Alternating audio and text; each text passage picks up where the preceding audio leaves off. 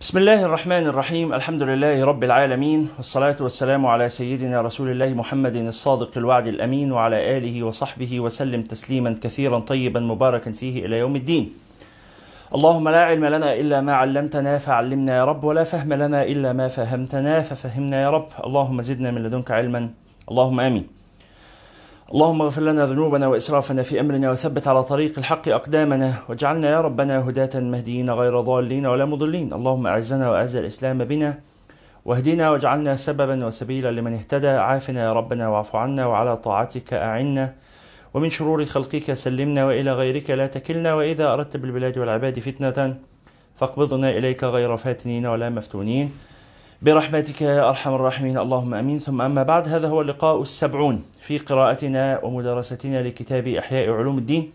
ونسأل الله تعالى أن يعلمنا في هذا اللقاء ما ينفعنا وأن ينفعنا بما علمنا وأن يزيدنا وإياكم من كرمه علما. اللهم آمين.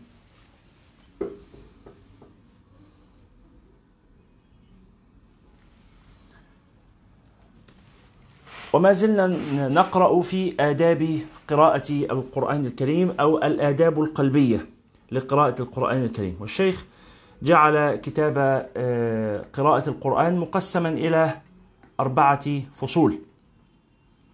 الفصل الأول في فضل القرآن وشرفه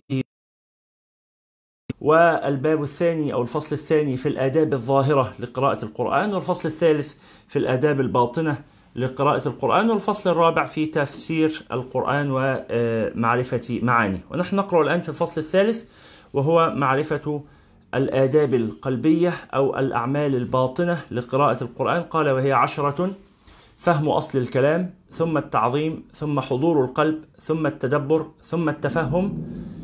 وهذه انتهينا من الكلام عنها في اللقاء السابق هذه الخمسة. قال ثم التخلي عن موانع الفهم ثم التخصيص ثم التأثر ثم الترقي ثم التبري. هذه الخمسة هي التي نقرأها اليوم إن شاء الله وأولها الكلام عن موانع الفهم. في حد بس من الزملاء معانا في زوم يقدر. يشير صورة الكتاب معانا؟ هل في حد معاه الكتاب على جهازه يقدر يشارك معانا الصورة علشان الناس اللي في زوم يكونوا قادرين يقروا؟ اسلام مش موجود النهارده.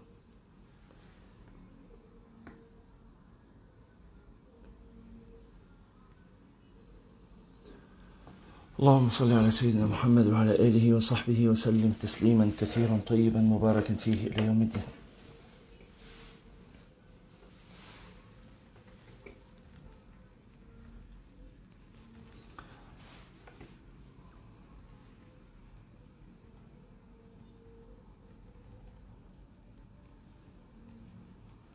طيب نقرأ. الله المستعان. قال الأدب الثالث. أيوة شكرا جزيلا. مين شارك معنا الصورة؟ أريج. آه شكرا يا أريج. ربنا يكرمك. طيب قال السادس التخلي عن موانع الفهم فإن أكثر الناس منعوا من فهم معاني القرآن لأسباب وحجب أسدلها الشيطان على قلوبهم. فعميت عليهم عجائب أسرار القرآن. قال قال رسول الله صلى الله عليه وسلم لولا أن الشياطين يحومون على قلوب بني آدم لنظروا إلى الملكوت. يعني رأوا أسرار السماوات والأرض. ولكن الذي يمنع من هذا أن الشياطين يحومون على القلوب. قال ومعاني قال الإمام الغزالي ومعاني القرآن من جملة الملكوت وكل ما غاب عن الحواس ولم يدرك إلا بنور البصيرة فهو من الملكوت.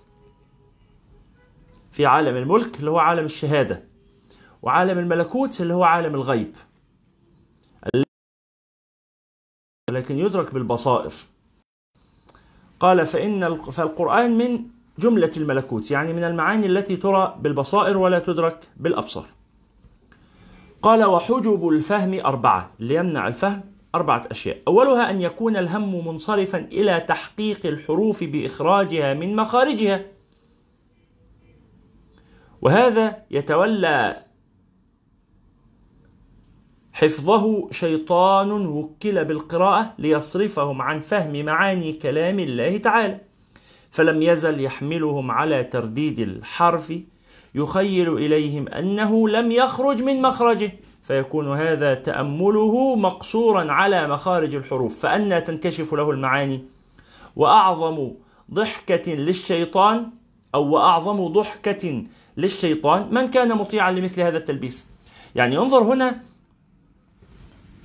كيف أن الشيطان يتلاعب آه، بالناس من من حيث يظن أحدهم أنه بذلك منتفع وأنه بذلك آه، آه، مجود للقرآن. فيقول له لا بد أن تجود القرآن تجويدا صحيحا لا بد أن تعطي كل حرف حقه ومستحقه وهذا كلام صحيح. ولكنه يشغله بهذا الأمر إلى الحد الذي يمنعه من التدبر أصلا ويمنعه من فهم المعاني. فيقول بسم الله الرحمن. بسم ويقعد إيه؟ يبالغ هذه المبالغات. لا لا ما قلتش صح. ويعيد تاني. ما قلتش صح. طب فين المعاني؟ خلاص غافل هو عن المعاني. ولذلك الشيخ آه، آه، آه، الجزري رحمه الله في المقدمة يقول والأخذ بالتجويد حتم لازم من لم يجود القرآن آثم لازم نقرأ القرآن بالتجويد لأنه به الإله أنزل وهكذا منه إلينا وصل وهو أيضا حلية التلاوة وزينة الأداء والقراءة وهو إيه هو التجويد بقى؟ قال وهو إعطاء الحروف حقها من صفة لها ومستحقها مكملا من غير ما تكلف باللطف في النطق بلا تعسف وليس بينه وبين تركه لو التكلف والتعسف ده وليس بينه وبين تركه إلا رياضة امرئ بفكه. يعني الموضوع محتاج تدريب وتعود إنك تدرب نفسك تدرب فكك على عدم التكلف. لأن التكلف آفة من آفات القراءة وهو منافي للتجويد أصلا. التجويد ما ينبغي أن يكون بتكلف. فلذلك هو هنا يقول إن أول ما يصرف الإنسان عن التدبر والفهم تكلف التجويد. التركيز كله في إخراج الحروف من مخارجها طب فين المعاني والواجب أن يجمع بين هذين. فانظر هنا كيف يجعل الإيه؟ كيف يجعل الشيطان الأمور الحسنة صارفة عما هو أحسن منها والأمور المهمة مانعة عما هو أهم منها وهذا من تلبيس الشيطان. قال وأعظم ضحكة للشيطان من كان مطيعا لمثل هذا التلبيس. ثانيها أن يكون مقلدا لمذهب سمعه بالتقليد وجمد عليه وثبت في نفسه التعصب له بمجرد الاتباع للمسموع من غير وصول إليه ببصيرة ومشاهدة. فهذا شخص قيده معتقده عن أن يجاوزه. فلا يمكنه أن يخطر بباله غير معتقده. فصار نظره موقوفا على مسموعه. فإن لمع برق على بعد وبدا له معنى من المعاني الذي التي تباين مسموعه. حمل عليه شيطان التقليد حملة وقال كيف يخطر هذا ببالك؟ وهو خلاف معتقد آبائك. فيرى أن ذلك غرور من الشيطان فيتباعد منه ويحترز عن مثله. ولمثل هذا قالت الصوفية إن العلم حجاب. وأرادوا بالعلم العقائد التي استمر عليها أكثر الناس بمجرد التقليد أو بمجرد كلمات جدلية حررها المتعصبون المذاهب وألقوها إليهم. فأما العلم الحقيقي الذي هو الكشف والمشاهدة بنور البصيرة فكيف يكون حجابا وهو منتهى المطلب؟ وهذا التقليد قد يكون باطلا فيكون مانعا إلى آخره. هنا وقفة مهمة. يقول حجاب. يعني إيه العلم حجاب؟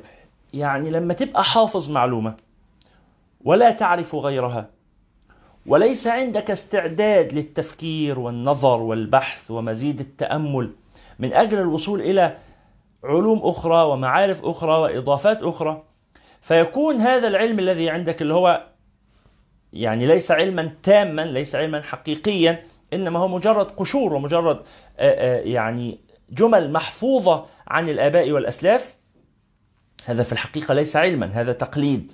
العلم هو الإدراك الجازم المطابق للواقع الناشئ عن دليل. فإذا كان ما عندك من معلومات ليس ناشئا عن دليل فهو لا يسمى علما حتى ولو كان اعتقادا جازما مطابقا للواقع هذا يسمى تقليدا ولا يسمى علما. إنما العلم ما كان ناشئا عن دليل. وأصحاب أصحاب الأدلة يسيرون مع الدليل حيث كان. ولذلك فعقولهم منفتحة وعقولهم متحررة. ليست متحررة بمعنى فوضوية أو بمعنى أنها لا ضابط لها ولا رابط ولكنها عقول مستقيمة مستنيرة. تؤدي إلى استنارتها واستنارتها تؤدي إلى استقامتها فهما وجهان لعملة واحدة. فليست الاستنارة بالفوضوية والعبث وليست الاستقامة بالجمود والتقليد و... و... وعدم التفكير الحر الراغب في معرفة المعاني المتجددة كتاب الله عز وجل لا يخلق من كثرة الرد. فما يتصورش أحد أن الكلمة في القرآن لها معنى واحد وخلاص وانتهى. لا القرآن حمال أوجه كما قال سيدنا علي ابن أبي طالب رضي الله تعالى عنه وارضاه. وتتجدد معانيه بتجدد الزمان. فالواجب على الإنسان أن هو يمتلك أدوات المعرفة ويمتلك القواعد والمنهجيات ثم بعد ذلك ينظر في كتاب الله سبحانه وتعالى نظرا جديدا. باستخدام القواعد لكن نظر جديد. فهذا هو الانضباط الحر أو الانضباط المستنير. هو انضباط من جهة التزامه بالقواعد قواعد الفهم. ولكنه متجدد حر مستنير من ناحية عدم التزامه بالنتائج التي استنتجها السابقون في تأمل في تأملاتهم لكتاب الله سبحانه وتعالى. فالمعاصر والجديد ربما يتأمل في القرآن بنفس القواعد القديمة القواعد المنضبطة المنهجية العلمية ولكنه يتوصل إلى نتائج جديدة عظيمة مهمة. والله عز وجل قال سنريهم آياتنا في الآفاق وفي أنفسهم حتى يتبين لهم أنه الحق. وقال سنريهم بسين الاستقبال مما يدل على أن هذه الإراءة ستتجدد في كل زمان. يعني أهل القرن الأول قرأوها سنريهم وأهل القرن العاشر قرأوها سنريهم ونحن في القرن الخامس عشر نقرأها سنريهم وبعد مئات السنين وآلاف السنين إن قدر الله تعالى لهذه الدنيا بقية سيقرأها الناس سنريهم وهذا يدل على أن آيات الله تعالى في الأنفس والأفاق متجددة تحتاج إلى تأمل جديد في كل حين. فالمانع الثاني من موانع الفهم للقرآن هو إيه؟ قراءة تفسير من التفاسير والاقتناع بما فيه والقنوع بما فيه وعدم الرغبة في تجاوزه وعدم الاستعداد لفهم معاني إضافية.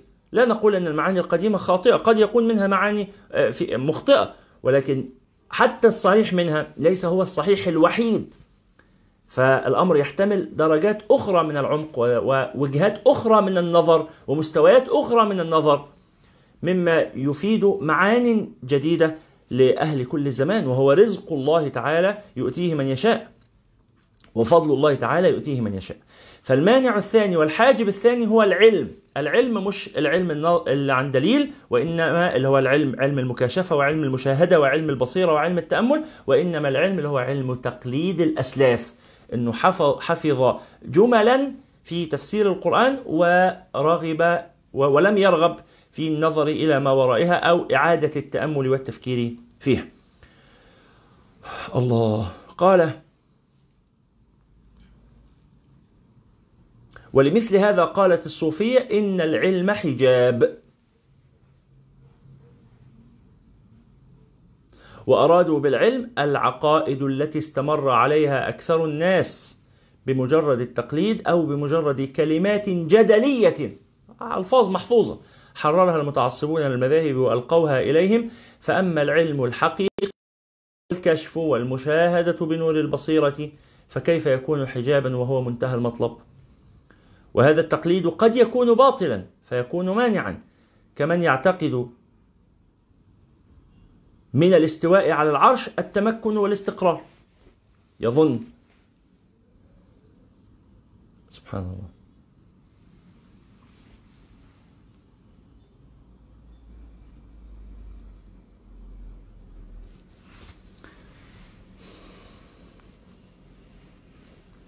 وهذا التقليد مرة أخرى يعني العبارة شديدة. الله المستعان. وهذا التقليد قد يكون باطلا فيكون مانعا. يكون لا يكون علما حقيقيا يكون جهلا وجهلا مركبا. فيظن صاحبه أنه على شيء وليس على شيء. فيكون مانعا. كمن يعتقد من الاستواء على العرش التمكن والاستقرار. الرحمن على العرش استوى فيخطر في باله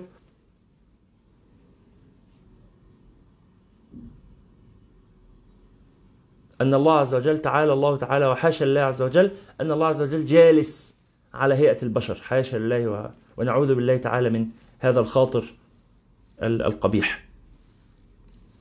قال فإن خطر له مثلا في القدوس أنه المقدس عن كل ما يجوز على خلقه. سبحانه وتعالى هذا الذي عنده هذا الاعتقاد الباطل اللي بي اللي بيعتقد في الله عز وجل أنه الرحمن على العرش استوى فيعتقد والعياذ بالله أن الاستواء هنا معناه الجلوس مثلا.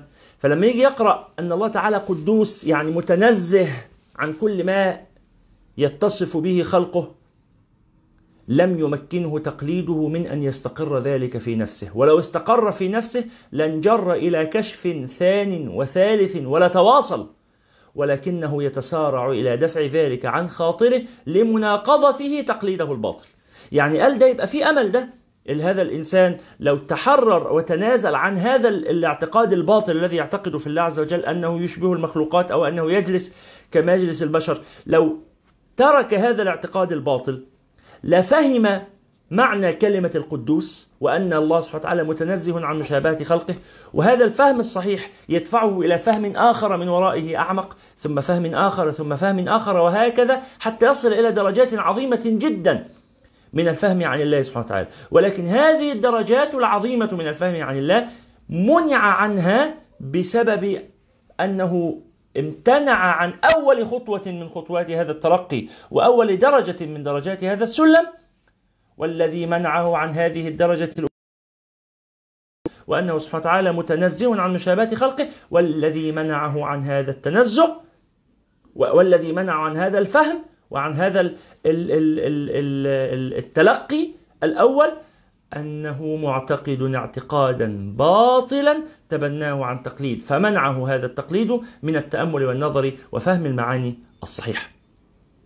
ولذلك قال وقد يكون حقا أيضا ويكون مانعا من الفهم والكشف. يعني قال مش بس الفهم المبني على تقليد أو العلم الموروث يكون مانعا من الترقي إذا كان باطلا. لا ده كمان يكون ممكن يكون صحيح ويكون مانعا من الترقي إزاي؟ قال لأن الحق الذي كلف الخلق اعتقاده له مراتب ودرجات وله مبدأ ظاهر وغور باطن. وجمود الطبع على الظاهر يمنع من الوصول إلى الغور الباطن كما ذكرناه في الفرق بين العلم الظاهر والباطن في كتاب قواعد العقائد. يعني يراجعه من أراد. يبقى اذا العائق الأول من عوائق الفهم تكلف نطق الحروف والألفاظ والعائق الثاني تكلف الثبات على ما كان من تفسيرات القدماء للألفاظ والمعاني القرآنية. وثالث الموانع أن يكون مصرا على ذنب أو متصفا بكبر أو مبتلا في الجملة بهوى في الدنيا مطاع فإن ذلك سبب ظلمة القلب وصدئه. فهو كالخبث على المرآة. فيمنع جلية الحق من أن تنجلي فيه. سبحان الله العلي العظيم. سبحان الله العلي العظيم. سبحان الله العلي قال وهو أعظم حجاب للقلب.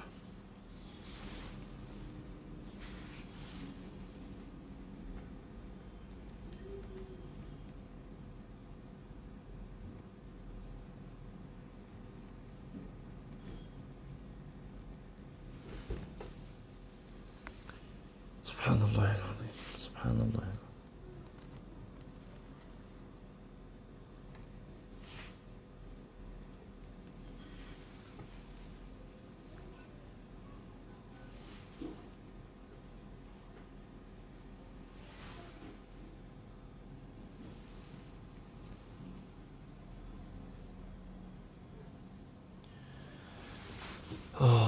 آه، مسألة المعاصي. وأن المعاصي تطمس على القلوب.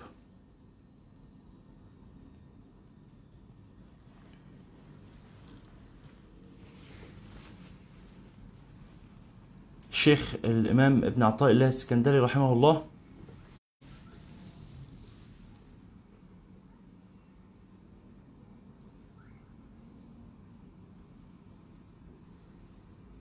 يقول كيف يشرق قلب صور الأكوان منطبعة في مرآته؟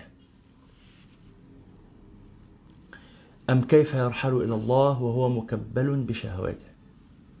كيف يشرق قلب صور الأكوان منطبعة في مرآته؟ يعني كأنه جعل أو, أو شبه القلب بمرآة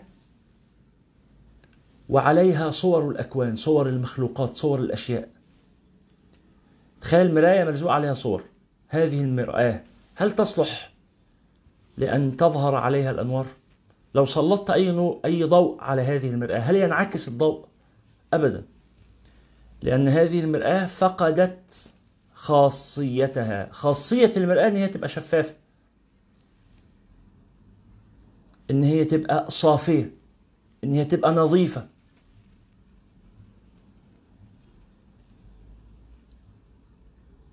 فينظر الناظر فيها فيرى نفسه ويرى الضوء. إذا سلطت عليها الضوء انعكس. لكن لما تبقى المرآة دي صورة لما تبقى المرآة عليها ألوان مدهونة ما تبقاش مرآة ما تبقاش مصقولة. فالشهوات صور الشهوات زي الأوساخ كده عافانا الله وإياكم تلزق على المرآة. فإذا التصقت الأوساخ من الشهوات والشبهات والمعاصي على مرآة القلب جعلته يظلم كما قال النبي صلى الله عليه وسلم صلى الله عليه وعلى آله قال تعرض الفتن على القلوب كعرض الحصير عودا عودا. فأيما قلب أشربها نكتت فيه نكتة سوداء وأيما قلب أنكرها نكتت فيه نكتة بيضاء. مع كل معصية يقع فيها الإنسان نقطة سوداء نقطة سوداء وهكذا ومع كل طاعة نقطة بيضاء نقطة نظافة نقطة تنظيف. قال صلى الله عليه وسلم حتى تصير القلوب إلى قلبين. من كتر توالي المعاصي أو توالي الطاعات تصير القلوب إلى قلبين. قلب أبيض كالصفا لا تضره فتنة. خلاص ده واحد في غاية درجات القرب. حتى ولو وقع عليه شوية تراب يعني ولا ذنوب ولا بتاع بيتخلص منها بسهولة. شوية شوية تراب يشيلوها لأن ده يعني زي الرخام. عارفين الرخام الأبيض النظيف قوي ده المصقول؟ فالرخام بهذه النظافة لو عليه شوية تراب أنت لو نفضته بمنديل ولا رميت عليه شوية مية ينضف على طول فورا بمنتهى السهولة. فهذا قلب من داوم وأدمن الطاعات. قلب أبيض كالصفا لا تضره فتنة. طب والقلب اللي قاعد يشرب من المعاصي وقاعد يتوسخ بالمعاصي وقاعد يضلم بالمعاصي؟ قال وقلب أسود مرباد كالكوز مجخيا لا يعرف معروفا ولا ينكر منكرا إلا ما أشرب من هواه. أسود مرباد يعني شديد السواد كالكوز مجخية الكوز المقلوب عارف؟ قعر الحلة لما يبقى يعني يتحط على النار كتير فيتفحم. فتبص عليه كده تلاقيه شديد السواد.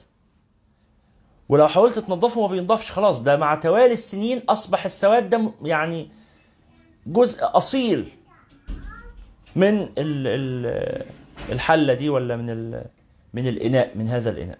فلا يمكن تنظيفه. مهما غسلته ومهما حطيت عليه المية ومهما سبته في المية ومهما نقعته في المية ما ينضفش خلاص. لكثرة ما أدمن من المعاصي. نسأل الله السلامة والعافية. ما ينضفش مثل هذا الإناء إلا لما إيه؟ إلا لما نسأل الله السلامة إلا لما يحترق لما يدخل النار لما يتسيح ويعاد تشكيله من اول وجديد. ساعتها يبقى نظيف وهذه فائدة النار.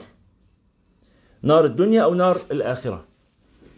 الابتلاءات هي بمثابة النار التي تحرق الكير وتحرق الأوساخ دي علشان يرجع المعدن مرة أخرى نظيفا نقيا.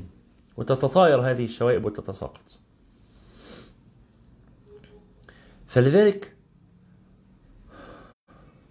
قال الإمام الغزالي قال سبب ظلمة القلب وصدئه. كما قال القائل رأيت الذنوب تميت القلوب وقد يورث الذل إدمانها.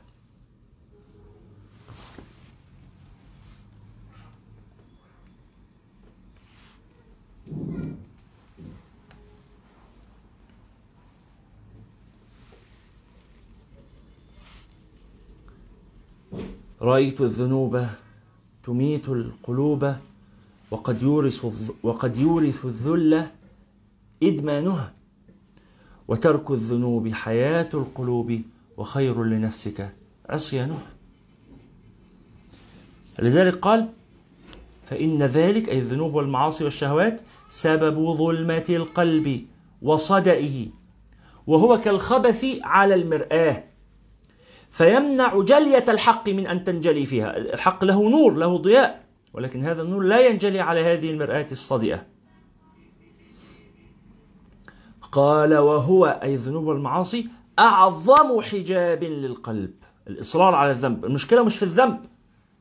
الذين إذا مسهم طائف من الشيطان يتذكروا فإذا هم مبصرون. اللي يعمل الذنب ويرجع يتوب منه ويستغفر الله يغفر الله له. لكن المشكلة الذي يدمن الذنب ويقيم على الذنب ويستبيح الذنب ويستهين بالذنب ويداوم على الذنب ولا يخطر في باله أن يترك الذنب ولا أن يتوب من الذنب. خلاص حياة, حياة عادية كده. مستسهل الذنوب الذنوب في حياته شيء معتاد ومقبول ولا يثير في قلبه حزنا ولا ضجرا ولا رفضا. هو ده المصر على الذنب. أو المتصف بالكبر أو المبتلى بالهوى المطاع. قال وبه حجب الأكثرون. يعني حجبوا عن النظر في أنوار القرآن. وكلما كانت الشهوات أشد تراكما كانت معاني الكلام أشد احتجابا. وكلما خف عن القلب أثقال الدنيا قرب تجلي المعنى قرب تجلي المعنى فيه. خلاص القلب مش متعلق بالدنيا فتبقى المرآة صافية نقية. فتبقى مستعدة على طول لتلقي الأنوار الإلهية. قال فالقلب مثل المرآة والشهوات مثل الصدأ. ومعاني القرآن مثل الصور التي تتراءى في المرآة. والرياضة للقلب تنظيف القلب بقى بإماطة الشهوات مثل تسقيل الجلاء للمرآة أو تسقيل الجلاء للمرآة. اللي عايز ينظف قلبه لابد من المجاهدة والذكر والفكر والإقبال على الله عز وجل. وتجديد التوبة باستمرار والاستغفار. ولذلك قال صلى الله عليه وعلى آله وصحبه وسلم إذا عظمت أمتي الدينار والدرهم نزع منها هيبة الإسلام. فإذا تركوا الأمر بالمعروف والنهي عن المنكر حرموا بركة الوحي.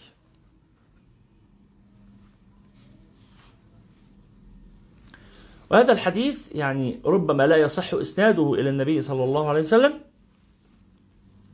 ولكن معناه آه، صحيح ثابت كما في قوله صلى الله عليه وسلم في الحديث الآخر آه، ولا ينزعن الله المهابة من قلوب عدوكم ولا يقذفن في قلوبكم الوهن. قالوا وما الوهن يا رسول الله؟ قال حب الدنيا وكراهية الموت. فهذا المعنى صحيح ثابت. في سنته صلى الله عليه وسلم أن حب الدنيا وكراهية الموت هو الوهن الذي ينزع الله تعالى به المهابة. مهابة هذه الأمة من قلوب أعدائها.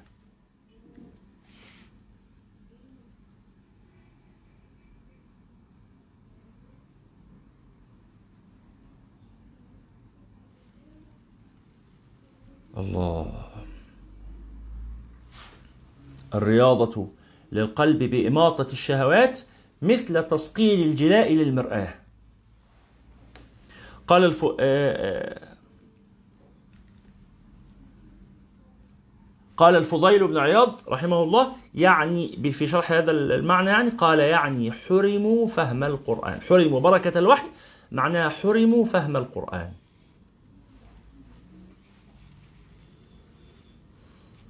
وقد شرط الله تعالى الإنابة في الفهم والتذكر. فقال تبصرة وذكرى لكل عبد منيب.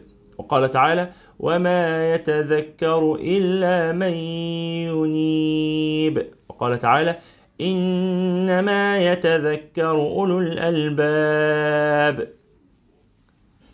فالذي آثر غرور الدنيا على نعيم الآخرة فليس من ذوي الألباب ولذلك لا تنكشف له أسرار الكتاب. ولذلك إذا يعني من أراد أن يفهم القرآن وأن تنجلي له وتنشرح له معاني القرآن فلا بد أن يتوب إلى الله عز وجل وأن يكرر التوبة وأن يجدد التوبة وأن يلح على الله عز وجل في أن يتوب عليه وأن يغفر له. وأن يذهب عنه الشهوات والشبهات. وأن يزيل عنه الكبر وحب الدنيا والركون إلى الخلق. وهذا مقام صعب ولكن على قدر التعلق بالدنيا يكون المنع عن القرآن. وعلى قدر التخفف من الدنيا وشهواتها وأعبائها يكون الفهم عن عن الله عز وجل من خلال فهم كتابه. فإذا موانع الفهم أربعة. أولها الانشغال بتحقيق الألفاظ والحروف وثانيها تقليد العلم الموروث والجمود عليه وثالثها الشهوات والشبهات ورابعها أن يكون قد قرأ تفسيرا ظاهرا واعتقد أن لا معنى لكلمات القرآن إلا ما تناوله النقل عن ابن عباس ومجاهد وغيرهما يعني من من العلماء علماء القرآن ابن عباس من الصحابة ومجاهد تلميذه من التابعين رضي الله عنهم جميعا. وأن ما وراء ذلك تفسير بالرأي وأن من فسر القرآن برأيه فقد تبوأ مقعده من النار. وهذا حديث صحيح. فيفهم أن من تفسر القرآن برأيه آه، فقد تبوأ مقعده من النار معناها أنه ما يحقش لحد يفهم أي حاجة من القرآن إلا إذا كانت منقولة عن ابن عباس أو مجاهد أو غيره من أئمة السلف. مش مسموح بأي فهم إضافي. قال فهذا أيضا من الحجب العظيمة. وسنبين معنى التفسير بالرأي في الباب الرابع وأن ذلك يناقض قول علي رضي الله عنه إلا أن يؤتي الله عبدا فهما في القرآن وأنه لو كان المعنى هو الظاهر المنقول لما اختلف الناس فيه.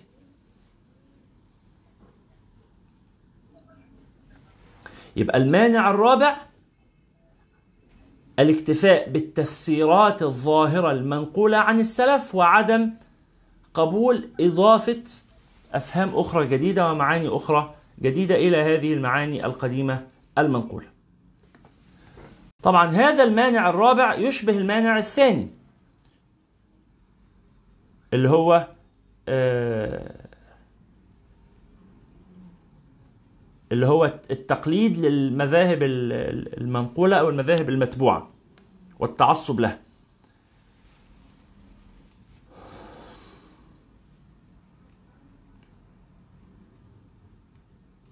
ولكن المعنى الرابع أو الحاجب الرابع يعني أدق أو أكثر تحديدا أكثر تخصيصا.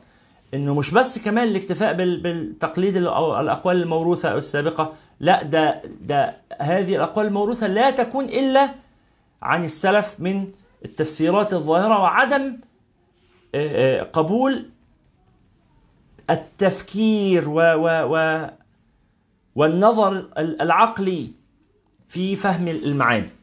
يعني الفرق إيه بين الرابع والثاني إن المانع الثاني بيقول لا مفيش مانع من النظر العقلي في القرآن ومحاولة التأمل ومعرفة المعاني ولكن هذا فعله الأقدمون وليس ولا يحق لأحد منا أن يفعله اليوم. ده الإيه؟ ده المانع الثاني. المانع الرابع بيقول ده مش مسموح أصلا لا للأقدمين ولا للاحقين. فهذا هو الفرق بينهما. فهذه موانع الفهم التي ذكرها الإمام الغزالي ثم قال السابع يعني السابع من الآداب الباطنة لتلاوة القرآن. السادس التخلي عن موانع الفهم الأربعة. السابع التخصيص. إيه هو التخصيص؟ قال وهو أن يقدر أنه المقصود بكل خطاب في القرآن. زي ما كنت تفتكروا لما بنقرأ القرآن نقول إيه؟ نقول عايزين نجعل شعارنا في القراءة؟ لقد أنزلنا إليكم كتابا فيه ذكركم. يعني دور على نفسك في القرآن. أنت موجود في القرآن. انت بمشاكلك بأحوالك برغباتك بطموحاتك بشهواتك بشبهات كلك موجود في القرآن. فالواجب على قارئ القرآن أن يقوم بهذا التخصيص وهو أن يقدر أنه المقصود بكل خطاب في القرآن. فإن سمع امرا أو نهيا قدر أنه المنهي والمأمور وإن سمع وعدا أو وعيدا فكمثل ذلك وإن سمع قصص الأولين والأنبياء علم أن الثمر غير مقصود. الهدف مش قصص للتسلية يعني حاشا وكلا. ولكن هذه القصص قصص حق. إن هذا لهو القصص الحق. لقد كان في قصصهم عبرة لأولي الألباب. ما كان حديثا يفترى مش مش مش أحاديث آه، أساطير. ما كان حديثا يفترى ولكن تصديق الذي بين يديه. وتفصيل كل شيء. ف... فيجب عندما تقرأ القرآن أن تتعامل معه ب... بأنه كتاب لك ورسالة شخصية لك. قال وإن سمع قصص الأولين والأنبياء علم أن الثمر غير مقصود وإنما المقصود ليعتبر به وليأخذ من تضاعيفه ما يحتاج إليه. فما من قصة في القرآن إلا وسياقها لفائدة في حق النبي صلى الله عليه وسلم وأمته. ولذلك قال صلى الله عليه وسلم ما نثبت ولذلك قال الله سبحانه وتعالى ما نثبت به فؤادك. يعني نزل هذا القرآن لتثبيت فؤاد النبي صلى الله عليه وسلم. فليقدر العبد أن الله تعالى يثبت فؤاده. بما يقصه عليه من أحوال الأنبياء وصبرهم على الإيذاء وثباتهم في الدين لانتظار نصر الله تعالى. وكيف لا يقدر هذا؟ والقرآن ما أنزل على رسول الله صلى الله عليه وسلم لرسول الله خاصة. القرآن ليس كتابا خاصا بالنبي بل شفاء وهدى ورحمة ونورا للعالمين. ولذلك أمر الله تعالى الكافة بشكر نعمة الكتاب. فقال تعالى واذكروا نعمة الله عليكم وما أنزل عليكم من الكتاب والحكمة. كل الناس تذكر هذه النعمة وتشكر هذه النعمة. وقال الله عز وجل لقد أنزلنا إليكم كتابا فيه ذكركم. دور على نفسك في القرآن. وقال الله سبحانه وتعالى وأنزلنا إليك الذكر لتبين للناس ما نزل إليهم. وقال تعالى كذلك يضرب الله للناس أمثالهم. أمثالهم. أمثالك في القرآن. أنت فيك شوية من فرعون. نسبة جواك من فرعون. جوا كل واحد فينا. نسبة من فرعون ونسبة من هامان. فتنة المال. اللي, مفتون بها هيلاقي علاجها في القرآن. فتنة ال ال ال فتنة الأب والأم فتنة الأبناء كله في القرآن. كل ما تمر به من فتن وابتلاءات واختبارات وامتحانات موجود في القرآن.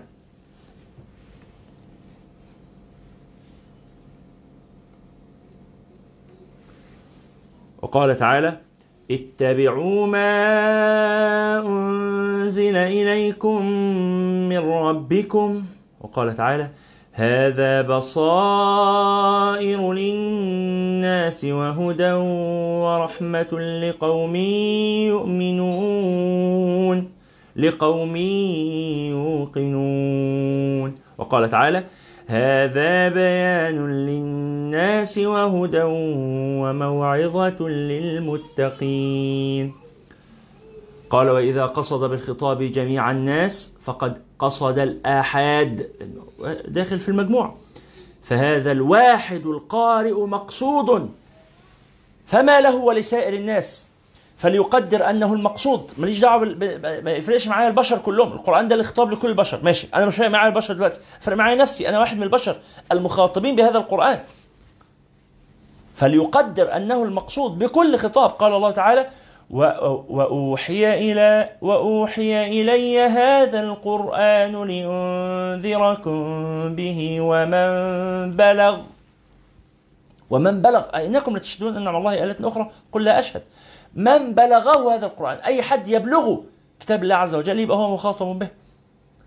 يبقى أنت إذا سمعت وإذا قرأت وإذا وصلتك آيات القرآن فأنت أنت مقصود بها قال محمد بن كعب القرظي رضي الله عنه من بلغه القرآن فكأنما كلمه الله عز وجل. فكأنما كلمه الله عز وجل. وإذا قدر ذلك لم يتخذ دراسة القرآن عمله ما يبقاش بقى إيه؟ مشغول بالمسألة دي لكسب العيش وما إلى ذلك. قال بل يقرأه كما يقرأ العبد كتاب مولاه الذي كتبه إليه ليتأمله ويعمل بمقتضاه. العبد هنا معناها الخادم يعني.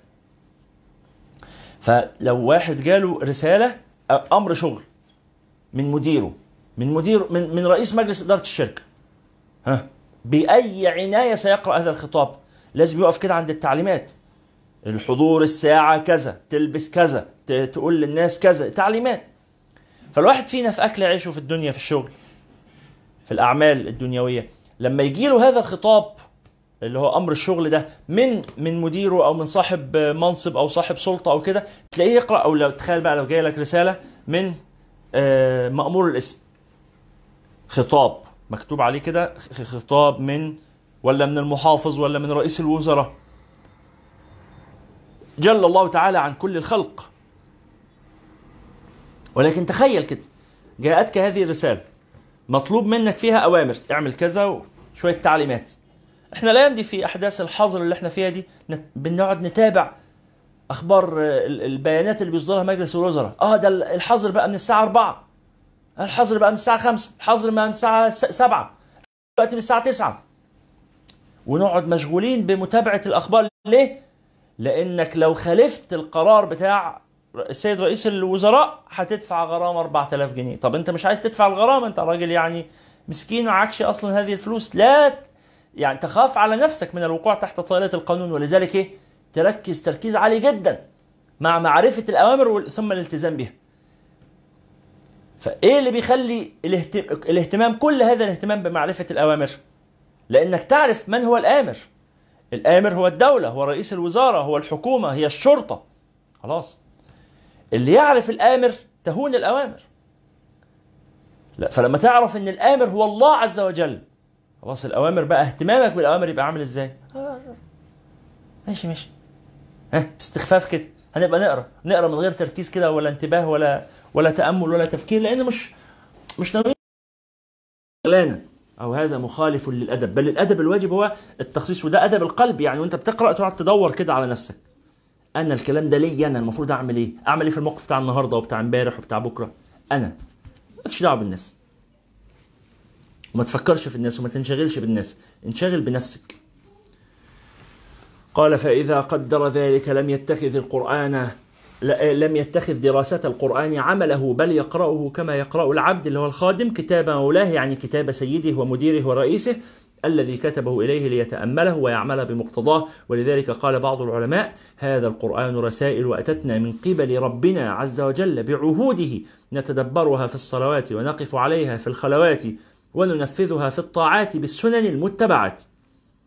وكان مالك بن دينار يقول ما زرع القرآن في قلوبكم يا أهل القرآن؟ أن القرآن ربيع المؤمن كما أن الغيث ربيع الأرض. يعني القرآن كالماء إذا نزل على قلب المؤمن أنبت كما أن الماء سبب لإنبات الأرض ولحياتها. فما زرع القرآن في قلوبكم؟ يعني ما ثمرة القرآن بعد ما تقرأ القرآن؟ إيه التحول اللي بيحصل في حياتك؟ وقال قتادة لم يجالس أحد هذا القرآن إلا قام بزيادة أو نقصان. طالما قرأت القرآن لازم يحصل حاجة من الاثنين يا إما القرآن يزودك يا إما القرآن ينقصك. إذا القرآن ممكن ينقص آه. قال الله تعالى وننزل من القرآن ما هو شفاء ورحمة للمؤمنين. ولا يزيد الظالمين إلا خسارا. يا القرآن يزيد الظالمين خسرانا. ليه؟ لأنه قرأ وصل الخطاب. عارف؟ ولله تعالى المثل الأعلى. بس لما تبقى مثلا إيه؟ باعت رسالة لحد أنت مدير. انت مدير. وبعت رسالة في واتساب ولا ماسنجر ولا كده لمرؤوسك أم عمل سين على الرسالة وما ردش وما نفذش المطلوب. ساعتها السين اللي هو عمله ده اللي هي الرؤية يعني المشاهدة للرسالة ها تضره ولا تنفعه؟ يجي يقول لك على فكرة أنا قريت الرسالة اللي أنت بعتها لي. فأنا خلاص عملت اللي عليا تقول له أنت بتستهبل؟ هو أنت هو أنا طالب منك إنك تقرأ الرسالة وبس؟ ده أنت تقرأ الرسالة عشان تنفذ. انت لو ما كنتش قريت الرسالة أصلا وجيت تقول لي والله يا سياده الرئيس والمدير أنا ما شفتش الرسالة اللي حضرتك بعتها لما انت تروح تعاتبه بقى وت- وتعاقبه وتقول له انت ما نفذتش ليه التعليمات فيقول لك أنا ما أعرفش ما وصلتنيش ما شفتهاش. فيعتذر بالجهل ممكن يبقى عنده حجة ممكن. مش أكيد بس ممكن يبقى ده إيه؟ عذر وممكن يبقى مبرر. إنه ما شافش الرسالة. وعلى حسب بقى لو إحنا إحنا عارفين واتساب دلوقتي. لو ادالك إيه؟ صح واحدة ولا صحين؟ فلو جاب لك صح واحدة انت يا مرسل الرسالة ساعتها بتعذر انت عارف بقى انت بتعذر هذا الإنسان اللي انت بعت له رساله ليه؟ لأن الرسالة خرجت من عندك ولكن إيه؟ لم تصل إليه لأنه ما حطش العلامة بتاعة وصولها إليه. فلو جه قال لك أنا ما شفتش الرسالة تقول له آه ما أنا عارف خلاص ما يجراش حاجة معلش بس يبقى ركز مع إيه؟ تليفونك بعد كده وتخلي النت مفتوح عشان خاطر الرسائل توصل لك وت- وتشوفها. صح ولا إيه؟ يبقى عدم وصول الرسالة يوجب أو من من موجبات الإيه؟ العفو والمغفرة. الرسالة ما وصلتش. فهذا من موجبات كنت ببص على الرسالة بعتها. سبحان الله انشغلت بهذا. فعدم وصول الرسالة من موجبات العفو أو من أسباب العفو ربما. لكن وصول الرسالة وعدم قراءتها لا دي مشكلة بقى. انت لما يعمل عندك صحين وهو وبعدين بس ما فيش علامة الرؤية ال- ال- الصحين دول ما تلونوش بالأزرق. يبقى وصلت الرسالة ولكن إيه؟ لم تقرأ. هنا في مشكلة. طب إذا قرأت ثم لم يعمل بها لا دي أكبر مشكلة بقى. ولذلك قو... نفهم أو بهذا نفهم قول قتادة. حين قال قتادة من أئمة السلف من من التابعين رضي الله عنه قال لم يجالس أحد هذا القرآن إلا قام بزيادة أو نقصان. قال الله تعالى وننزل من القرآن ما هو شفاء ورحمة للمؤمنين. ولا يزيد الظالمين إلا خسارا. يبقى إما تنتفع وإما تشفى وإما ترحم بالقرآن أو والعياذ بالله يكون الاختيار الآخر. الأدب الثامن من آداب قراءة من الآداب الباطنة لقراءه القران يبقى الآداب اللي قلناها لغاية دلوقتي سبع آداب. اولا فهم أصل الكلام يعني مصدره. تفهم أن هذا من كلام الله عز وجل. ثم التعظيم رقم اثنين التعظيم رقم ثلاثة حضور القلب رقم أربعة تدبر المعاني رقم خمسة تفهم المعاني رقم ستة التخلي عن موانع الفهم والأدب السابع التخصيص والأدب الثامن التأثر. إيه هو التأثر؟ قال وهو أن يتأثر قلبه بآثار مختلفة بحسب الآيات فيكون له بحسب كل فهم حال ووجد يتصف به قلبه من الحزن والخوف والرجاء وغيره. ومهما تمت معرفته يعني وإذا تمت معرفته كانت الخشية أغلب الأحوال على قلبه. يعني في أوقات يبقى مستبشر وأوقات عنده رجاء وأوقات عنده أمل وأوقات عنده خوف يتنوع في الأحوال المختلفة والمشاعر المختلفة. ولكن إذا كان واسع الفهم وعميق الفهم للقرآن فأغلب شعور يغلب عليه هو الخوف. لو تفتكروا كنا اتكلمنا القرآن مسألة والحزن عند قراءة القرآن التحزن عند قراءة القرآن. قال فإن التضييق يعني ال ال ال ال الوعيد والزجر والتنبيه غالب على آيات القرآن. فلا يرى ذكر المغفرة والرحمة إلا مقرونا بشروط. وإني لغفار لمن تاب.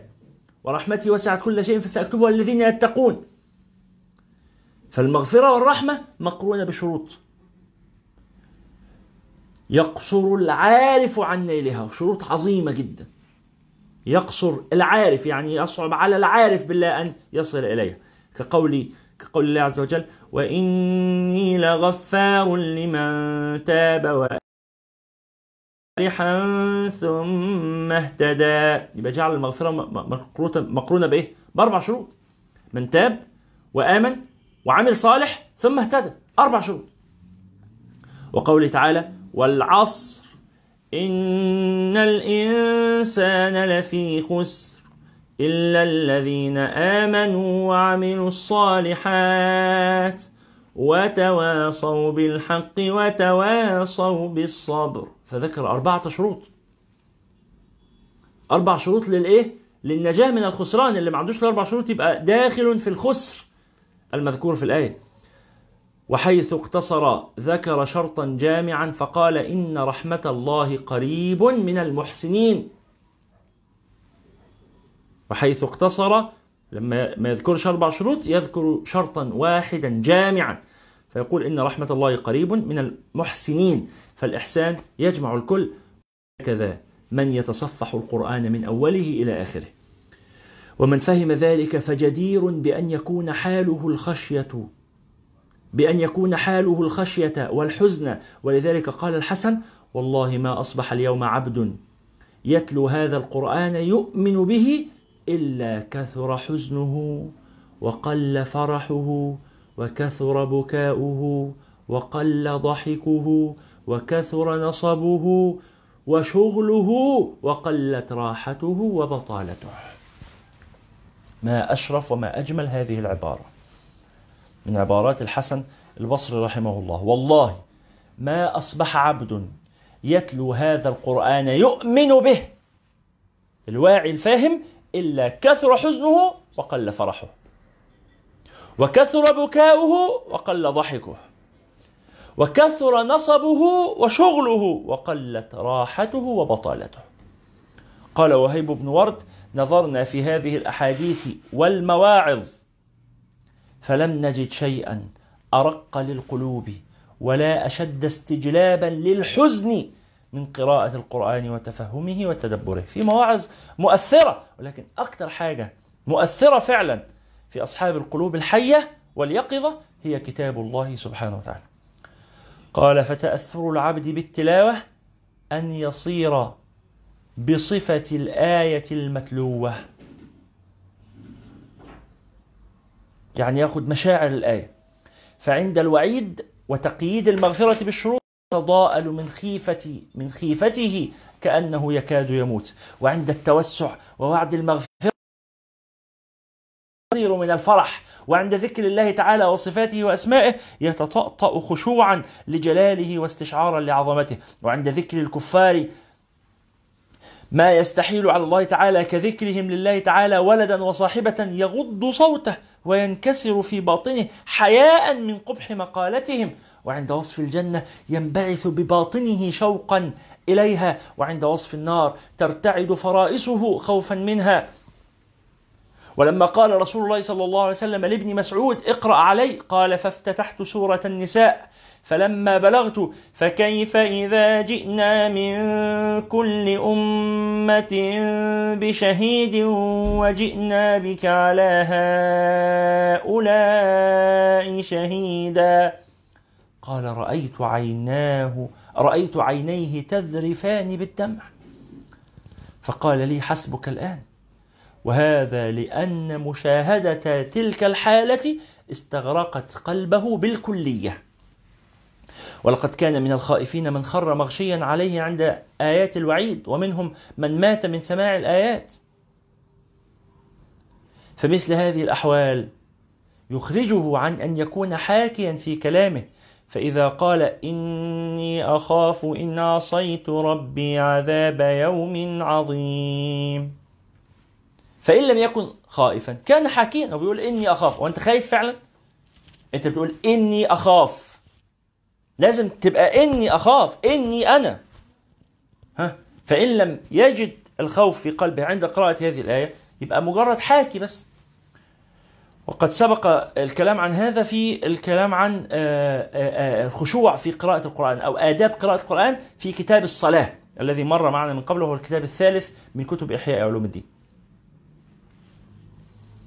وإذا قال ربنا عليك توكلنا وإليك أنبنا وإليك المصير ولم يكن حاله التوكل والإنابة كان حكيا وإذا قال ولنصبرن على ما آذيتمونا. فلم يكن فليكن حاله الصبر أو العزيمة على الصبر أو العزيمة على الصبر حتى يجد حلاوة القرآن. فإن لم يكن بهذه الصفات ولم يتردد قلبه بين هذه الحالات كان حظه من التلاوة حركة اللسان مع صريح اللعن على نفسه في قوله تعالى ألا لعنة الله على الظالمين؟ وفي قوله تعالى كبر مقتا عند الله أن تقولوا ما وهم في غفلة معرضون. وفي قوله تعالى فأعرض عمن تولى عن ذكرنا ولم يرد إلا الحياة الدنيا. وفي قوله تعالى ومن لم يتب فأولئك هم الظالمون.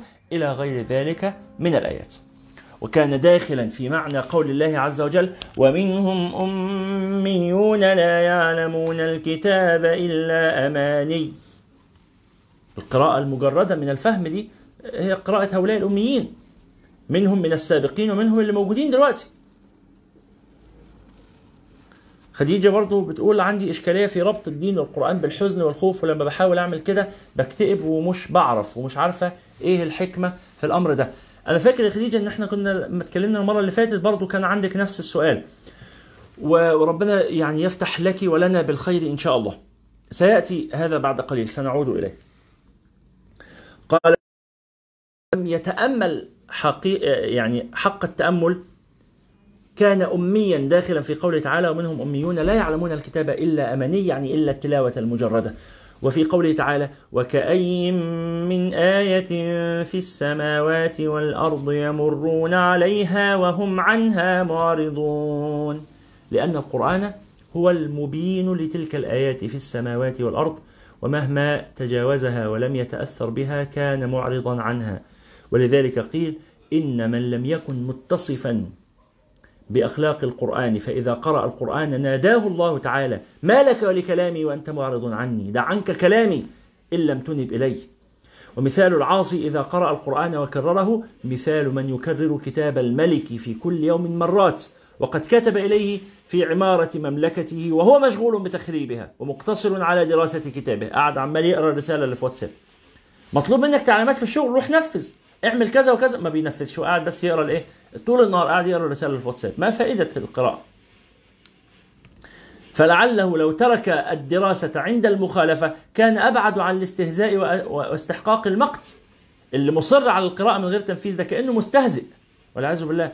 ولذلك قال يوسف بن أسباط إني لأهم بقراءة القرآن فإذا ذكرت ما فيه خشيت المقت إن أنا أكون من الممقوتين فأعدل إلى التسبيح والاستغفار. أقول لا مقامي في اللحظة الحالية مش مش مناسب لي مش مستعد دلوقتي لقراءه القران فأعدل فيعني فأتحول إلى التسبيح والاستغفار يعني كأني بحاول أتهيأ وأهيئ نفسي وأستعد لقراءة القرآن. قال والمعرض عن العمل بما أريد بقوله تعالى فنب... والمعرض عن العمل به يعني بالقرآن أريد بقوله تعالى فنبذوه وراء ظهورهم واشتروا به ثمنا قليلا. فبئس ما يشترون. ولذلك قال رسول الله صلى الله عليه وسلم اقرأوا القرآن ما ائتلفت عليه قلوبكم ولانت له جلودكم فإذا اختلفتم فلستم تقرؤونه. وفي بعضها فإذا اختلفتم فقوموا عنه. وسبق معنا هذا الحديث من قبل وشرحناه حينها. وقال الله تعالى الذين إذا ذكر الله وجلت قلوبهم وإذا تليت عليهم آياته زادتهم إيمانا. وقال صلى الله عليه وسلم إن أحسن الناس صوتا بالقرآن الذي إذا سمعته يقرأ رأيت أنه يخشى الله عز وجل. وقال صلى الله عليه وسلم لا يسمع القرآن من أحد لا يسمع القرآن من أحد أشهى منه ممن يخشى الله عز وجل. فالقرآن يراد لاستجلاب هذه الأحوال إلى القلب والعمل به وإلا فالمؤنة في تحريك اللسان بحروفه خفيفة. دي مشقة يعني هينة جدا. التكاليف بتحريك اللسان سهل كلام ما فيش أسهل منه. ولذلك قال بعض القراء قرأت القرآن على شيخ لي ثم رجعت لأقرأ ثانيا فانتهرني وقال جعلت القراءة علي عملا. انت ما فيش حاجة وراك, وراك إنك تقرأ علي القرآن وخلاص؟ اذهب فاقرأ على الله عز وجل فانظر بماذا يأمرك وماذا يفهمك. وبهذا كان شغل الصحابة رضي الله عنهم في الأحوال والأعمال حتى مات رسول الله صلى الله عليه وسلم عن عشرين ألفا من الصحابة لم يحفظ القرآن واختلف واختلف منهم اثنين واختلف منهم في اثنين وكان أكثرهم يحفظ السورة والسورتين وكان الذي يحفظ القرآن البقرة والأنعام من علمائهم. ولما جاء واحد ليتعلم القرآن فانتهى إلى قوله تعالى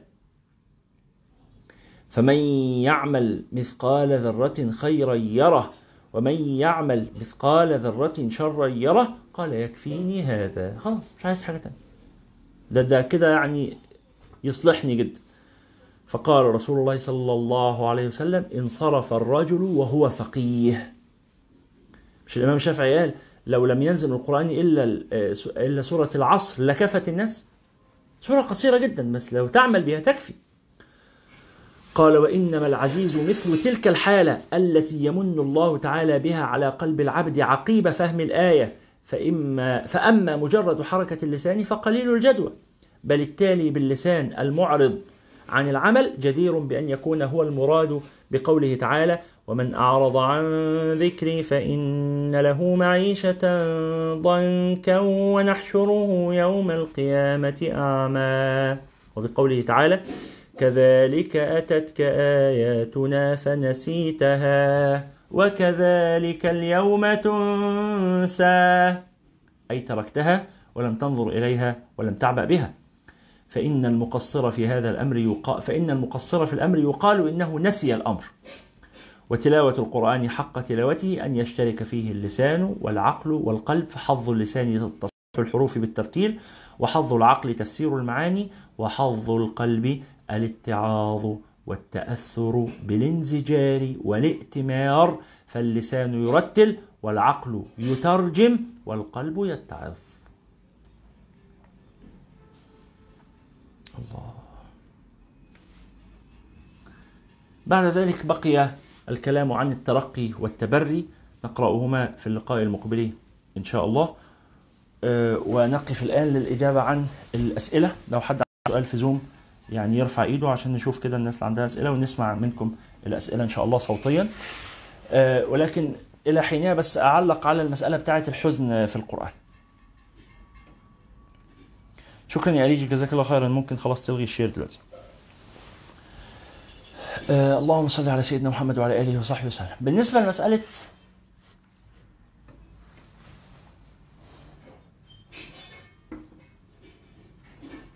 الحزن عند قراءة القرآن أو التحزن عند قراءة القرآن.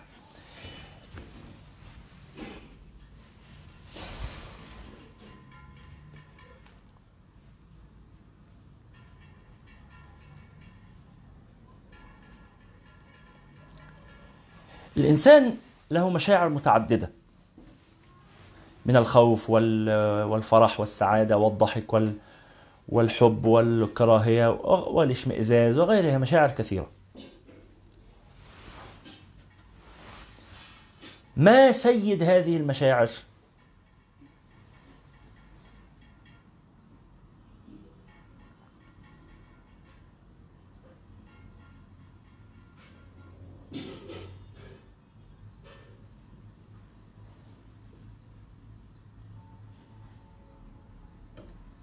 أو ما الغالب في هذه المشاعر؟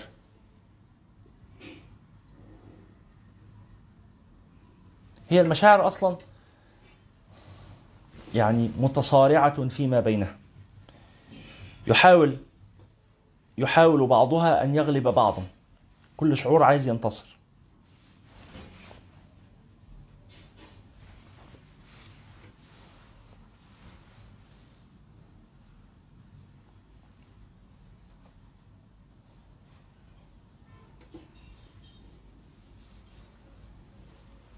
ولكن بيختلف الغالب من هذه المشاعر باختلاف حال الإنسان. علما وجهلا نضجا وخفة كبرا وصغرا وغير ذلك.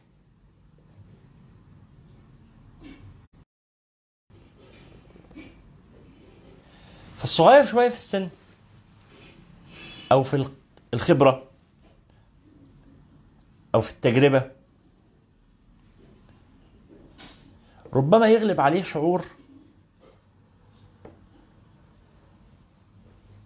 الفرح وشعور اللعب وشعور الفرح ده مرتبط بالغفلة.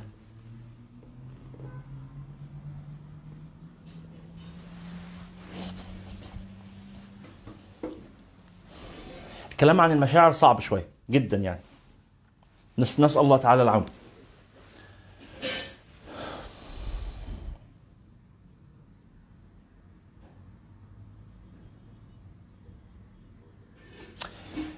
الواحد اللي علمه قليل معلوماته قليلة في العالم خبراته قليلة كثير فرحه قليل حزنه.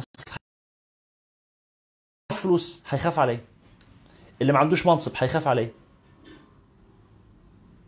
الإنسان إذا كان صاحب منصب وصاحب آه، مال وصاحب ثروة كل ما تزيد الثروة وكل ما يزيد القدر يزيد الخوف.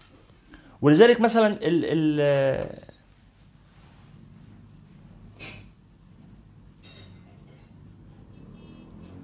عايز أقول الأثرياء أكثر خوفا من الفقراء. كان حد من مشايخنا قال لنا ملاحظة جميلة. قال لما لو تعدي كده جنب بيوت الفقراء أو في الأحياء الفقيرة تلاقي إيه؟ تلاقي البيوت مفتوحة والناس قاعدة على باب البيت بره ولو قاعدين جوه حتى الباب مفتوح فيقول لك اتفضل وأنت تقول السلام عليكم يقول لك عليكم السلام تعال اشرب شاي وهكذا. بيوت ال- ال- المناطق الأغنى شوية لا ال- الأبواب مقفولة. ها؟ مفيش الدنيا اللي على البحر دي. الأغنى شوية يبقى في مسافات ما بين البيوت وبعضها كده عشان الخصوصية. الأغنى شوية آه، يعمل يسكن في فيلا لوحده عشان ما يحبش يسكن في عمارة ويخالط الناس. الأغنى شوية يحط على باب الفيلا حراس يمنعوا دخول الناس ويمنعوا اقتراب الناس. ويبني اسوار عالية ويحط كلاب ويخلي الأسوار دي عليها أسلاك شائكة. كل ما يزيد المستوى كل ما إيه؟ المستوى العالي ده دنيويا واجتماعيا وماليا يعمل تباعد. الوزير ما حدش يقدر يقرب منه الوزير ده خايف جدا. الوزير بيتكتب فيه تقارير باستمرار. من الجهات الأمنية هل هو ماشي مظبوط ولا ممكن يبقى خطر على الوطن؟ ولا ممكن؟ ما هو ما الخيانة لو جت من أصحاب السلطة تبقى تبقى جريمة كبيرة جدا. ولذلك كل أصحاب السلطة دول مراقبين. ويعني يقفوا لهم على الغلطة. ممكن الغلطات تغتفر للصغيرين بس الكبار ما تغتفرش. ويتشال من منصبه وممكن يتحاسب ويتجازى ويتسجن ويتعدم. ليه؟ لأنه صاحب منصب ولازم يحافظ على منصبه. فمنصبه ده ما ينفعش فيه الغلطات. طبيعة السلطة كده طبيعة ال- الحفاظ على الدولة كده. فكل ما الإنسان يزيد علمه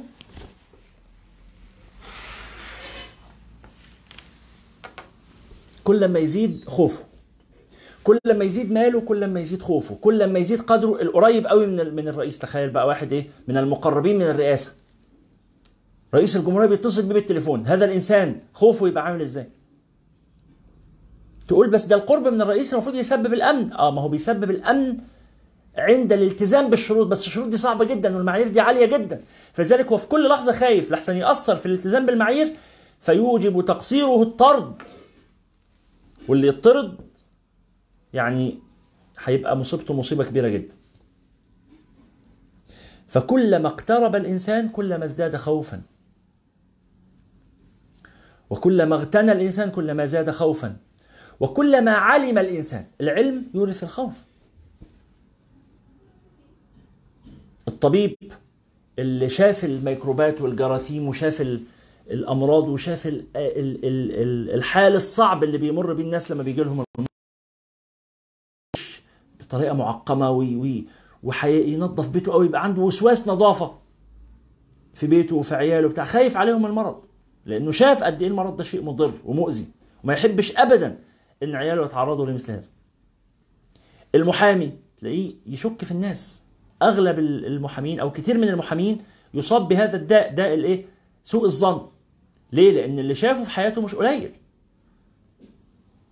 هو رأى كثيرا وعانى كثيرا في حياته من أناس شكلهم كويس والحقيقة إن هم وحشين وهكذا. كلما زاد علم الإنسان كلما زاد خوفه.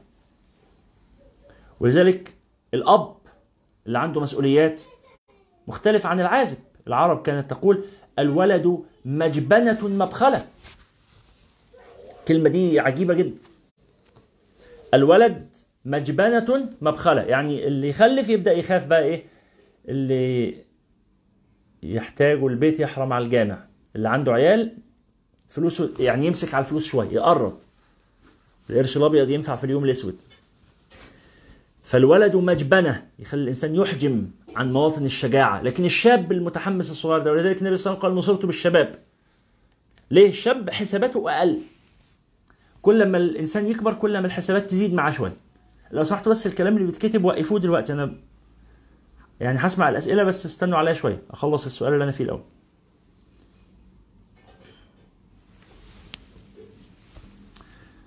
الله. فالولد مجبنة مبخلة. كل ما الإنسان يكبر في السن كل ما الحسابات تزيد. فيخاف فيفكر أكتر في في في فيبخل يبخل يعني يحوش الفلوس. وهكذا. القرآن علم. النبي عليه الصلاة والسلام يقول والذي نفسي بيده لو تعلمون ما أعلم. دي مش مسألة دينية فقط يا خديجة. لا دي ده كل العلم كده. العلم الحقيقي كده. لو تعلمون ما أعلم لبكيتم كثيرا ولضحكتم قليلا ولخرجتم إلى الطرقات تجأرون إلى الله تعالى أن تصرخون.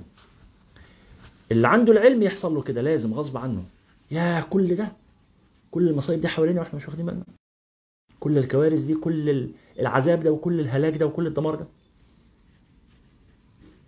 اللي فينا يعرف كام إنسان في كل لحظة بيموت من الجوع. لو انت ما تعرفش المعلومات دي خلاص مش مشكلة تكون مبسوط. إحنا الأيام دي في أحداث كورونا. إيه اللي مخلي الناس في. في فزع وفي خوف؟ إنه إنه الإعلام باستمرار يوميا وزارة الصحة تطلع بيان والإعلام ينشره إن الإعلام ينشره إن إيه؟ مات اليوم بسبب فيروس كورونا عدد كذا. ياه! حاجة تخوف. طب على فكرة ما هو كل يوم بيموت ناس في حوادث الطرق وبيموت ناس بأسباب مختلفة وما بنسمعش عنهم. ليه ما بنحزنش؟ لأن ما بنعرفش. اللي يحزن هو العلم مش ال مش ال مش الواقع. الواقع انت لو انت مش عارفه هتحزن على إيه؟ اثناء ما إحنا في الدرس دلوقتي وإحنا شغالين خلال الساعة اللي فاتت دي كم واحد مات في الدنيا؟ آلاف البشر. آلاف البشر. انت ما عرفتش ان هم ماتوا. عشان عشان ما عرفتش كنت قادر تركز كنت قادر تعيش. والغفلة دي ضرورية. وربنا سبحانه وتعالى خلق الغفلة في الدنيا علشان الدنيا تستمر. الناس في الدنيا لو يعني فتحوا عيونهم وفهموا وارتفعت عنهم الغفلة ما يقدروش يعيشوا. طاقتهم ما تسمح لهمش مستحيل حد يعيش إلا بالغفلة. مستحيل. تخيل لا قدر الله لا قدر الله لو تعافينا من الغفلة كلها فبقى عندنا علم بكل شيء. مستحيل البشر ما يقدروش. أثناء ما أنت قاعد حالا تعرف كم واحد مات وكم واحد مرض وكم واحد بيتألم وتشعر بالآلام اللي هم بيتألموا بيها. تعيش إزاي؟ فأنت محتاج قدر من الوعي ولكن قدر محدود. ورحمة ربنا سبحانه وتعالى بينا أنه خلق الإنسان جهول وخلق الإنسان في غفلة وخلق الإنسان عجول. هو خلقه كذلك لأنه أراده كذلك لأن الإنسان ما يقدرش يعيش إلا إذا كان كذلك. مصيبة كبيرة قوي فإحنا بنعرف على قدر وكل ما نعرف أكتر كل ما نحزن أكتر. كل ما نعرف أكتر كل ما نتأمل ونتفكر أكتر وأكتر. ولذلك مرة تانية ال ال السؤال بتاع خديجة. أنا وقفت معاه هذه الوقفة الطويلة لأنه فعلا مهم. إنه هل الدين يدعو إلى الكآبة؟ لا. لا الدين ما يدعوش إلى الكآبة. وفي فرق بين الحزن الناضج والخوف الناضج وبين خوف الأطفال. الأب لما بيخاف على عياله بيعمل إيه؟ ما بيقعدش يحضنهم. بيخاف عليهم الفقر فبينزل يشتغل. بيخاف عليهم من المرض فبينظف البيت. الأم بتخاف على عيالها من الجوع فبتعمل لهم الأكل. فالخوف شعور مفيد جدا. لعلكم أنا كنت كلمتكم قبل كده على فيلم Inside Out اللي ما شافوش يعني بقترح إنه يشوفه. في مسألة المشاعر دي فيلم جميل جدا. Inside Out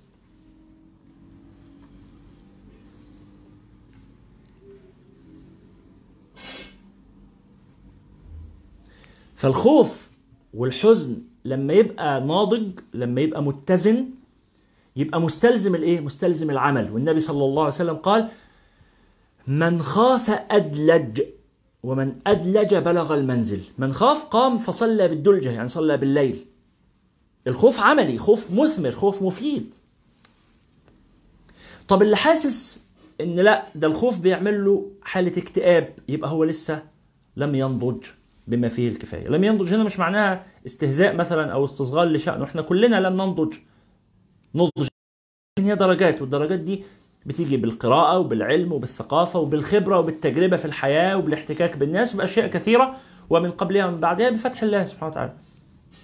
فقد يريد الله تعالى بعبد خيرا في فيفهمه وقد يريد بعبد خيرا فيمنع عنه الفهم. فأحيانا منع الفهم من من الخير إن هو ما يناسبوش إن هو يفهم أكتر من كده. هو يناسبه هذا القدر ده ده أحسن له عشان يعرف يعيش. لو فهم أكتر من كده ما يعرفش يعيش. أو النبي بيقول لو تعلمون ما أعلم. يعني العلم عند النبي خ... النبي قادر يعيش برغم العلم اللي عنده. علم اللي في قلب النبي اللي في صدر النبي صلى الله عليه وسلم يخلع القلوب. ومع ذلك النبي كان قادر يستحمل. ليه قادر يستحمل؟ خلقه الله هكذا. خلقه الله بقلب يستطيع أن يتحمل هذه المعاني معاني ثقيلة جدا. ربنا بيقول له أنا سنلقي عليك قولا ثقيلا. القرآن قول ثقيل. بس نفسية النبي وقلب النبي تستطيع أن تتحمل هذا القلب الثقيل. واحد تاني ما يقدرش. فلذلك النبي قال لو تعلمون بس أنتم ما تقدروش لو حرف امتناع لوجود. لماذا تمتنعون عن البكاء وال وال والجأر إلى الله؟ تمتنعون لوجود الغفلة. لو تعلمون ما أعلم لبكيتم كثيرا ولضحكتم قليلا ولخرجتم إلى الطرقات تجأرون. لكن لأنكم ما تعرفوش فالحمد لله أنكم ما تعرفوش فقادرين تعيشوا. الصحابة كانوا يبقوا عند النبي يعلى الإيمان جدا فيعرفوا شوية حاجات فيشوفوا الجنة ويشوفوا النار. فيرجعوا لبيوتهم فيضرب الله تعالى عليهم الغفلة لمصلحتهم عشان يعرفوا يعيشوا. فيعفسوا بقى الزوجات والأبناء ويلعبوا وينشغلوا. وهكذا. فالحزن شعور نبيل شعور جليل شعور ناضج. بس أنهي حزن؟ هو الحزن العملي الحزن الذي يفيد خيرا ويثمر نفعا ويثمر عملا. وهو علامة من علامات النضج. وهذا القدر من الكلام عن الحزن كافي. و وشوفوا فيلم Inside Out يلا نرجع ل Zoom. الزملاء اللي في فيسبوك. لو حد عنده سؤال يا ريت يعني تيجوا في Zoom أحسن وتقولوه صوتيا عشان أحب أسمع الأسئلة أفضل من قراءتها. أستاذ أحمد اتفضل. السلام عليكم. ازي حضرتك؟ مولانا أنا كنت عندي سؤال بخصوص النقطتين حضرتك اتكلمت عنهم. حاسس إن في زي تعارض ما بينهم. النقطة الأولانية بتقول إن إحنا المفروض نسمع نفهم القرآن بفهم السلف. و... والنقطة التانية بتقول إن إحنا المفروض إن إحنا نف... وإحنا بنقرأ القرآن نتدبره. طيب أنا واحد يعني علمي على قده إزاي إن أنا ممكن أوفق ما بين الاتنين دول؟ يعني أنا مش يعني ما درستش تفسير. فإزاي ممكن أوفق ما بين الاثنين دول؟ طيب أشكرك جزاك الله خيرا. ال ال الإنسان يتعلم لا ليقف عند ما علم ولكن ليجمع ما علم بعضه إلى بعض فيصل به إلى ما لم يعلم. وبالتالي فلو واحد الإمام الغزالي هنا بيتكلم على إنسان سبق له أن تعلم قواعد التفسير ثم اكتفى بها ولم يستعملها في التدبر والتأمل. طب واحد أصلا لم يتعلم قواعد التفسير ليست عنده لغة عربية صحيحة ما ما يعرفش أصول فقه يبقى هذا مقلد. المقلد يجب عليه الأول إن هو إيه؟ إن هو ينقل أقوال السابقين وإنه يلتزم بها وإنه يفهمها ويحسن تأملها ولكن المطلوب ألا يقنع وألا يكتفي بهذا القدر بل أن يضيف إليه. محاولة امتلاك أدوات الاجتهاد ومعرفة قواعد الاجتهاد حتى يصل إلى فهم معاني جديدة. خلاص؟ فده ده المطلوب. دي حاجة. الحاجة الثانية لحظة واحدة بس معلش. تمام اتفضل. هذا أمر. الأمر الآخر إنه القرآن فيه في مستويين. في مستوى فهم المعاني ومستوى تمثل هذه المعاني. كل إنسان فينا مخاطب ومكلف بمحاولة تمثل هذه المعاني وتدبرها والتأثر بها. أحيانا ببقى مش فاهم معنى الكلمة أصلا في اللغة العربية دي معناها إيه فساعتها أنا محتاج أدرس تفسير محتاج أرجع إلى كتب التفسير علشان أفهم هي الكلمة دي معناها إيه فلما أفهم بقى الكلمة معناها إيه وأفهم معنى الآية أنا هنا مخاطب بحاجة إضافية اللي هي إيه؟ اللي هي تنزيل هذه الآية على واقعي وجعلها محركة لحياتي. اللي الإمام الغزالي بيكلمنا عنه هو بيكلمنا عن حاجتين، بيكلمنا عن أناس عندهم قواعد الاجتهاد ومع ذلك لم يستعملوها في فهم معاني جديدة للقرآن وده مستوى مرفوض. وبيكلمنا عن ناس فهموا معاني من القرآن ثم لم يعملوا بها وهذا أيضا مستوى مرفوض. طب واحد زي حالاتي أنا كواحد مبتدئ في طلب العلم ماذا أفعل؟ حاجتين أول حاجة أحاول أن أحصل آه، آه، آه، معرفة المعاني القديمة أو المعاني المأثورة أو المعاني الموروثة عن السلف عشان بس أفهم لأن أنا هنا كأني بعمل ترجمة. أنا أنا اللغة العربية غريبة عني. فأنا بعمل ترجمة عشان أفهم معنى الآية فده أول أول درجة وأنا مخاطب بها.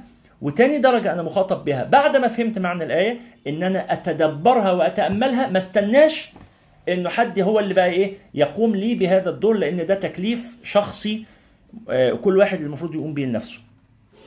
أرجو يكون كده المسألة وضحت ولو لسه في حاجة قولها لي بس هو حضرتك بس في حاجة أنا ما- ممكن أكون ما وضحتهاش إن أنا بتكلم مش على التفسير ودراسة القرآن أنا بتكلم على وقت قراءة القرآن. أنا وقت قراءة القرآن بتعمد إن أنا ما أشغلش دماغي علشان مش عايز أفسر غلط. ف... فقال على حسب ما أنا فهمت إن المفروض إن أنا وقت من آداب قراءة القرآن هو إن أنا آه، أحاول أفهم ال- القرآن بيقول إيه. ففي الحالة دي لو أنا عملت كده أنا ممكن أفسر القرآن غلط لأن أنا المفروض القرآن لما أجي أفهمه أفهمه فهم السلف الصالح. فأنا فهم فأنا كان سؤالي آه، يعني آه، بالأخص على موضوع على موضوع وقت القراءة وليس وق- وقت ال- الدراسة والتعلم. الدراسة. آه أنا فهمت. ده كلام جميل جدا. أشكرك أنت نبهتنا لحاجة خطيرة يا أستاذ أحمد. بيقولوا إن الحق وسط بين آه، أمرين قبيحين. في عندي حاجة قبيحة اسمها التجرؤ على تفسير القرآن من غير علم فأفهم غلط وأفسر القرآن بالمعنى وأعمل المشاكل اللي حضرتك اتكلمت عنها دي. لكن في حاجة قصادها برضو قبيحة اسمها إن أنا أمتنع اللي هو على حد تعبير حضرتك أوقف دماغي علشان ما أفهمش غلط. لا أنا أشغل دماغي وأحاول ما أفهمش غلط. أنا واجب علي إن أنا أتدبر القرآن المطلوب فهم معاني القرآن. فواجب علي إن أنا أتأمل هذه المعاني بس إيه؟ بس ما أروحش بقى بالمعنى اللي أنا فهمته ده أشرح ده للناس. لا أنا فهمت ده من الآية. طيب وبعدين بعد ما محتاج أصلا إلى تفسير وتأويل. سيدنا عبد الله بن عباس يقول القرآن على أربعة أنحاء. فنحو لا يفهمه إلا الله تعالى ونحو يفهمه الأنبياء والعلماء. ونحو تفهمه العرب من لغتها ونحو اللي هو رابع واحد يفهمه كل أحد. أي إنسان مهما كانت لغته. لو شرحت له بس معنى كلمة إن الله تعالى واحد لا شريك له إن الله تعالى غفور إن الله تعالى رحيم هذه المعاني لا تحتاج إلى معرفة بقواعد التفسير. خلاص؟ فيبقى مستويات من الفهم. أول مستوى ده كل البشر يفهمونه وطبعا مش كل البشر يفهمونه إن هو لو اتقالت لهم الحروف العربية أو الألفاظ لما يتشرح لهم المعنى ده ده معنى واضح وبسيط يقدروا يفهموه بسهولة. وبالتالي واجب على قارئ القرآن إنه لا ما يقفلش ذهنه ولا حاجة يشغل ذهنه ويحاول يفهم بس المعاني اللي يفهمها دي ما يطلعش بقى إيه يعمل لقاء تلفزيوني ويكتب كتاب ويقول والله أنا قرأت القرآن مع نفسي كده وفهمت كذا وكذا وكذا وربنا بيقول لنا كذا لا يفهم هذه المعاني ويحتفظ بها لنفسه ثم إذا أراد بعد ذلك أن يحولها إلى اجتهاد فقهي أو إلى حلال وحرام أن يطلع من القرآن حلال وحرام هو ده بقى اللي محتاج ساعتها معرفة القواعد والنظر في القواعد وما إلى ذلك. بس على فكرة القرآن 6236 آية. كم منهم آية في الحلال والحرام؟ 500 آية بس. 500 6136 آية يعني دي نسبة كام في المية؟ دي نسبة تقريبا 13 في المية. 13% من القرآن يعني 87% من القرآن ليس فيه أمر الحلال والحرام إنما في القصص. وإنما في العقيدة وإنما في التأمل في الكون وكل هذا لا يحتاج إلى آه، قواعد آه، أصولية وقواعد منطقية لفهمه هذا يفهمه البشر جميعا. فالمطلوب أشغل ذهني وأحاول أفهم بس أفهم لنفسي وما انقلش ده لغيري لو عايز بقى أعلم الناس هذا يبقى أنا أحتاج إلى هنا إلى الدراسة. بكده نبقى جمعنا بين الأمرين. هل وضحت كده المسألة؟ أستاذة هند اتفضلي. السلام عليكم. وعليكم السلام. آه، آه، حديث حضرتك عن التعلم والمعرفه بيورثوا الحزن قلب المعرفة فبالتالي الحزن آه، ده ما يكونش مدعاة للبعض إن هو خلاص ما اتعلمش بقى. يعني خلاص أنا مش عايز أعرف. يعني أتصور إن هو ممكن يؤدي لبعض كده. لا أنا الصوت مش واضح يا أستاذة هند معلش.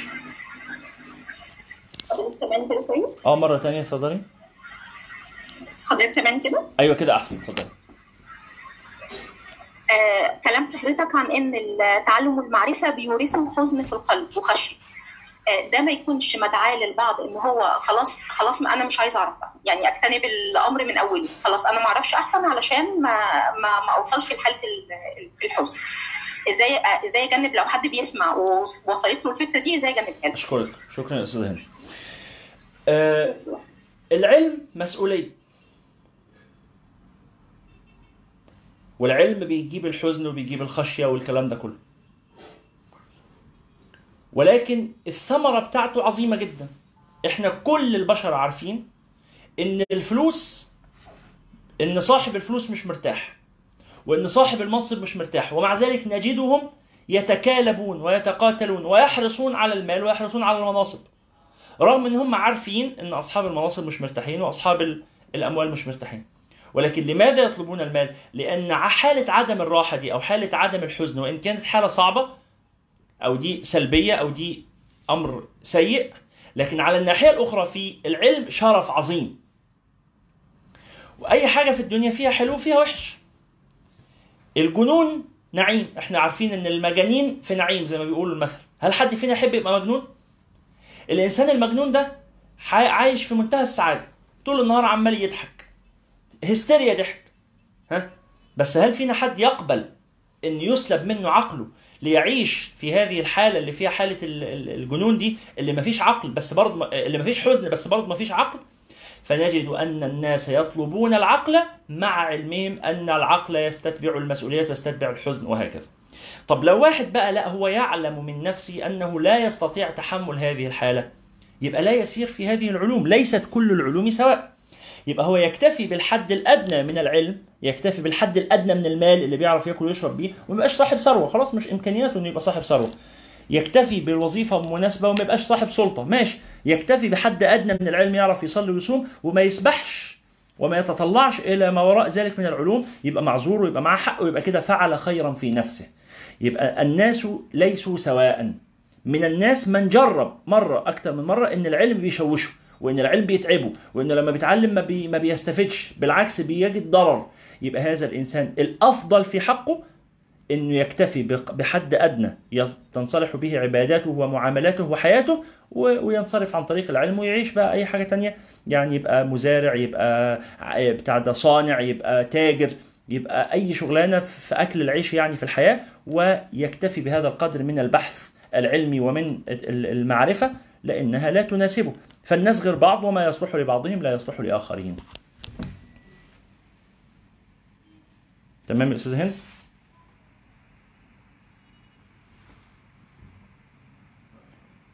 طيب أستاذة لمياء اتفضلي. السلام عليكم. وعليكم السلام. آه، وإحنا دلوقتي لما قرأنا ان المعاصي والشهوات بتورث القلب آه، بعدا وتطبع على القلب. طيب أنا سؤالي هو ال- المباحات أو اللهو المباح ال- أو الشهوات الحلال هل ديت نوع من أنواع برضو الانغماس في الدنيا آه، ولها نفس الأثر على القلب؟ شكرا. نعم هي كذلك ولكن ليس لها نفس في الدنيا وال- والإقبال على المباحات في الدنيا والإسراف في المباحات هو في حد ذاته معصية. الإسراف معصية من المعاصي. ولذلك فالمسرف عاصي لله عز وجل. والنبي عليه الصلاة والسلام نهى عن الإسراف قال لا تسرف في الماء ولو كنت على نهر جار. التعامل مع نعم الدنيا ومع الموارد تعامل الاستخفاف والاستهانة والاستهتار هذه معصية من من المعاصي وهذا كفران بنعمة الله سبحانه وتعالى. آه، فهذا أمر. ولكن تأثير آه، هذه المعصية هي ليست من كبائر المعاصي إنما هي من صغائر المعاصي لأن المعاصي على درجات. فلذلك جاء في يعني ال- الشعراء وهو يصف أهل الإيمان قال آه، ممن يهم إلى صلاة ال- قال إيه؟ يا ألف مليون وأين هم إذا دعت الجراح؟ هاتوا من المليار مليونا صحاحا من صحاح من كل صاف الروح يوشك أن يطير بلا جناح. ممن يعف عن الحرام وليس يسرف في المباح. ممن يهم إلى صلاة الليل باد الارتياح. إن ضاقت الدنيا به وسعته سورة الانشراح. فمطلوب مننا أن إحنا نمتنع عن المحرمات وأن إحنا نقلل من من المباحات ولا نسرف فيها لأن الإسراف في المباح يؤدي إلى نفس الأثر. ولذلك النبي صلى الله عليه وسلم قال إياكم وكثرة الضحك فإن كثرة الضحك تميت القلب. طب الضحك ده مباح، الضحك ده جائز. ولكن الإكثار منه يؤدي إلى الغفلة ويؤدي إلى موت القلب. ولذلك النبي صلى الله عليه وعلى آله وصحبه وسلم كان ضحكه التبسم. لما يشوف حاجة مضحكة لما يشوف حاجة كده طريفة كان يتبسم. وقليلا ما كانت تظهر نواجذه يعني أسنانه يعني كان يتبسم وشفايفه مقفولة اللي هو إيه مبسوط بالحاجة انبساط الهادئ. اللي هو قول الله عز وجل لكي لا تأسوا على ما فاتكم ولا تفرحوا بما آتاكم. الحالة بتاعت ودي حالة ال- ال- الأطفال وحالة المجانين وحالة المغفلين اللي هم غير مكلفين. اللي هو السكران سكران بالدنيا. فالسكران بالدنيا ده مشاعره شديدة.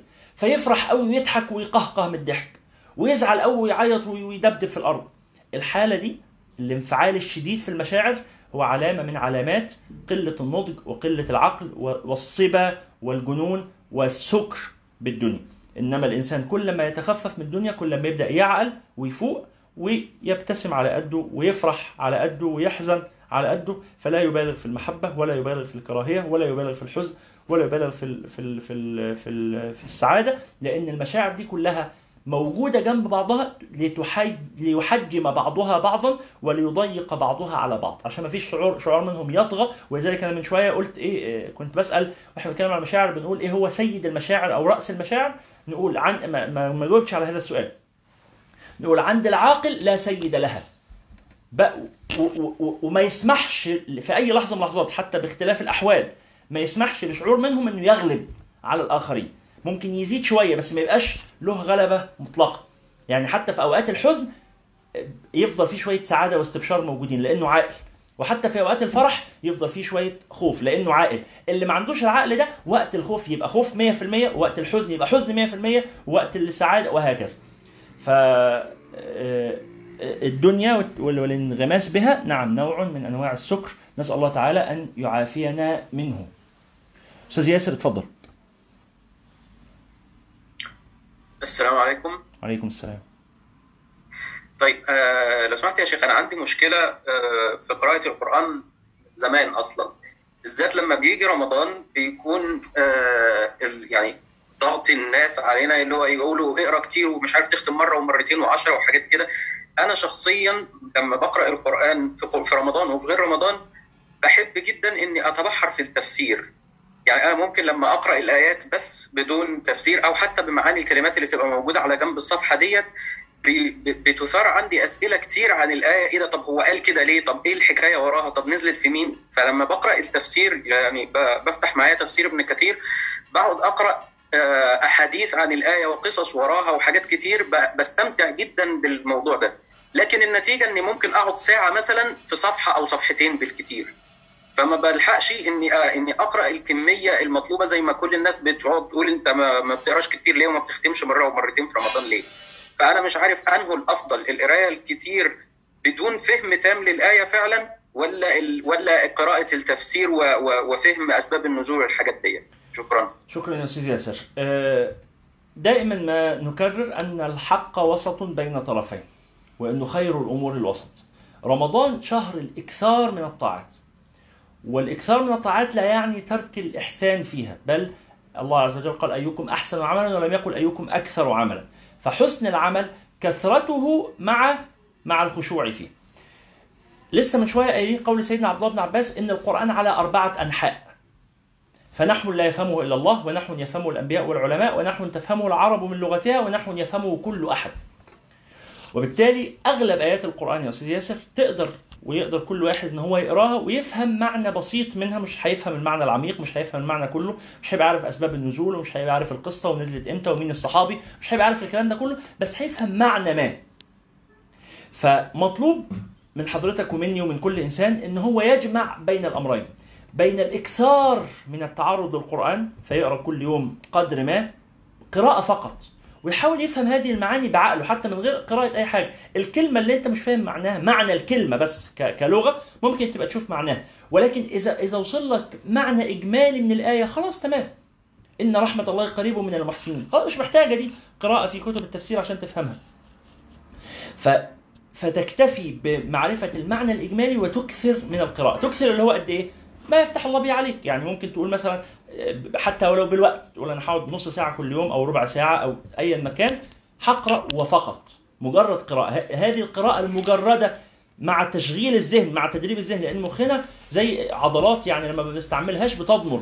إن أنا أبقى دايما محتاج حد يفكر لي وحد يتأمل لي وحد يفسر لي.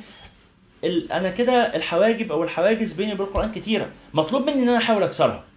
فاخد جزء من ال... من الوقت القرآن بتاعي زي ما قلت لك ربع ساعة نص ساعة ساعة زي ما يكون انت وقتك قد إيه؟ للقراءة فقط. مع التأمل والتدبر الشخصي أحاول أفهم معنى الآيات والخطاب الرباني في الآيات.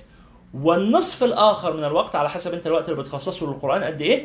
نصفه للقراءة المكثرة والقراءة ال- ال- المتعجلة مع التدبر الشخصي والنصف الآخر للمدارسة.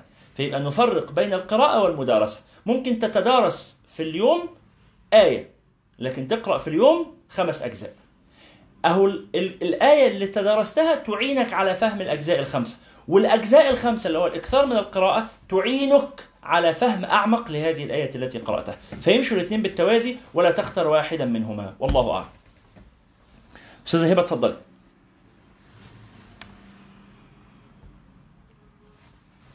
مولانا السلام عليكم. وعليكم السلام. كنت عايزة أسأل عن لما الشيخ قال إن هو إن أنا لا يشغلني اهتمامي بالقراءة أو تجويدها عن تدبر القرآن. أنا مثلا أنا ب... يعني مثلا عايزة أجود القرآن وعايزة أحسن التلاوة بتاعتي. فيه فهل ده يتعارض مع إن أنا عايزة أتدبر آه، المعاني يعني؟ أشكرك. نعم يا أستاذة هبة يتعارض عندما يكون كل تركيزي وأغلب تركيزي هو في ضبط الحروف وضبط التجويد. أتعلم التجويد. فيبقى عندي وقت اسمه وقت تعلم التجويد ووقت تعلم أحكام التجويد وتعلم أحكام القراءة وده حاجة عظيمة جدا ده وقت المدارسة. لكن لما أجي أقرأ بقى قراءة التعبد وقراءة التأمل ما ما أفضلش مركز على هقول لحضرتك مثال في الموضوع ده. اللي بيسوق فينا عربية. أو بيسوق عجلة أو بيسوق أي حاجة. طول ما هو سايق العربية أو سايق العجلة بتاعته بيفضل مركز إنه يدوس برجله على البدال وبعدين يدوس بالرجل الثانية أو يدوس على البنزين ويرجع يدوس على الفرامل. في حد أثناء السواقة بيركز في عملية السواقة ولا خلاص السواقة دي بتبقى حاجة تلقائية وبي وبي بيشوف هو بيعمل إيه بقى بيتكلم مع اللي جنبه بيروح مشواره إلى آخره. فبنقول إنه أحكام التجويد زي بنفس القاعدة كده اللي هو تعلم قواعد الإيه؟ قواعد القيادة. حتى قيادة عجلة أو قيادة عربية أي حاجة يعني. فبتعلمها عشان أسوق مش بعيش حياتي كلها أفكر في قواعد السواقة وقواعد ال- القيادة. فعندما أقرأ القرآن أقرأه تدبرا وعملا ولا يكون كل همي فيه أن أضبط الحروف وأن أحقق الحروف. هذا هو القصد. طب أنا لسه مبتدئ ولسه جديد في تعلم أحكام التجويد يبقى أثناء درس التجويد أركز في تعلم الأحكام. يبقى عندي أوقات تانية بقى ما هو أنا لسه ما بعرفش أسوق يبقى أنا إيه في أوقات بقعد أتعلم السواقة وأوقات تانية بقعد جنب حد بيسوق عشان أروح مشواري. أنا مشواري فهم المعنى. أنا الغاية بتاعتي الوصول إلى المعنى. فيبقى عندي أوقات تانية بقرأ قراءة فيها تركيز أقل على على ضبط الحروف وتركيز أكبر على النطق بالآيات. وأجمع بينهما لغاية لما تبقى مسألة ضبط الحروف دي مسألة تلقائية. بقت ملكة جوايا ما بقتش بفكر فيها بقيت بعملها بشكل تلقائي. أستاذ هند في سؤال تاني؟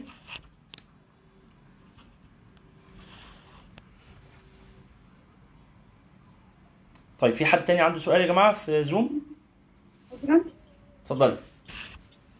أيوه. معلش أنا كان سؤالي بس الاستوضاح. لما تحديدا السن الصغير يسمع إن العلم بيورث ال- الخوف والخشية والحزن آه، هيستسهل فكرة الاستسهال إني أنا اتجنب ده أحسن وما أدخلش فيه. مش حد دخل آه، وحاول إن هو يتعلم وبعد كده آه، لقى ده ولقى إن هو إمكانياته مش مناسبة لأن هو يتلقى العلم ده فخلاص اكتفى بال- باللي عنده. لا المدعاه للسن الصغير إن هو أصلا يستسهل من البدايه سن كام مثلا يا أستاذ هند؟ 15 18 طيب وإذا كان ناس في سن ال 15 دول وسن ال 18 ربنا فتح لهم وفهموا وأوتوا الحكمة وده طبعا نادر. الأصل إن الحكمة طبعا أنا أشكرك جزاك الله خير خلاص وصلت الفكرة.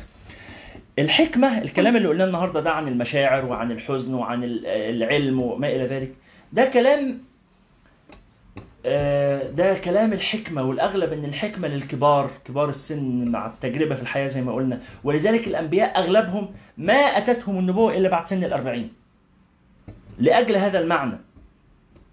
لأن المعنى ده معنى ثقيل ومعنى كبير.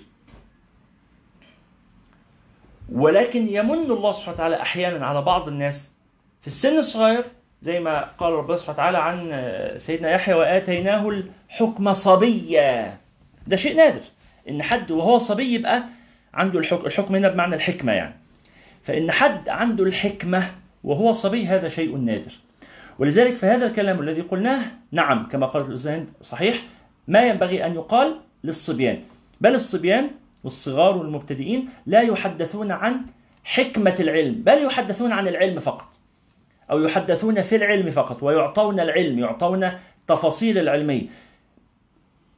بس لو بدأوا بقى يعني هذه المعاني تثير أو بدأت هذه العلوم تثير في نفوسهم هذه المعاني ينبغي أن يتلطف بهم ويبقى هنا الفرق ده دور بقى المعلم المربي الحكيم اللي عارف حال الناس اللي حواليه. مين فيهم يتحمل هذا مين فيهم لا يتحمله.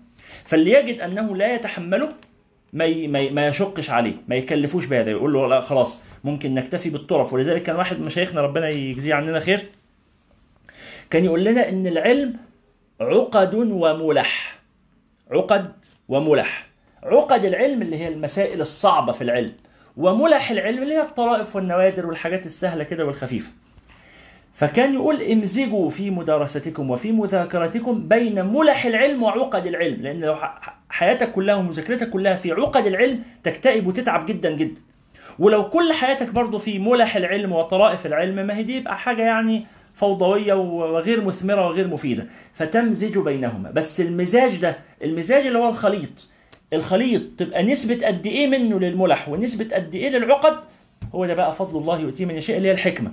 فبعض فالصبيان الصغيرين لا ده الأغلب ملح الأغلب نلعب معاه ونعلمه من خلال اللعب. مش كده ولا إيه مع الأطفال؟ بنقعد نلعب معاه وأثناء اللعب بيتعلم شوية. كل لما يكبر شوية كل لما يقل اللعب اللي هو الملح لصالح العقد لصالح المسائل الصعبة والمسائل المعقدة وهكذا. فهو في النهاية هي هو مزيج وهو جمع بين الأمرين. لكن نسبة قد إيه في كل مرحلة؟ طبعا الص- الصغار الصبيان اللي أقل من سبع سنين مفيش عقد خالص هي ملح بس. كل الكلام اللي قلناه النهارده عن المشاعر ده ما يقدروش الأطفال يفهموه قبل البلوغ صعب جدا. فهم المعاني فهم المعاني المجردة هو بيفهم المحسوسات. الأطفال الصغيرين بيفكروا في المحسوسات.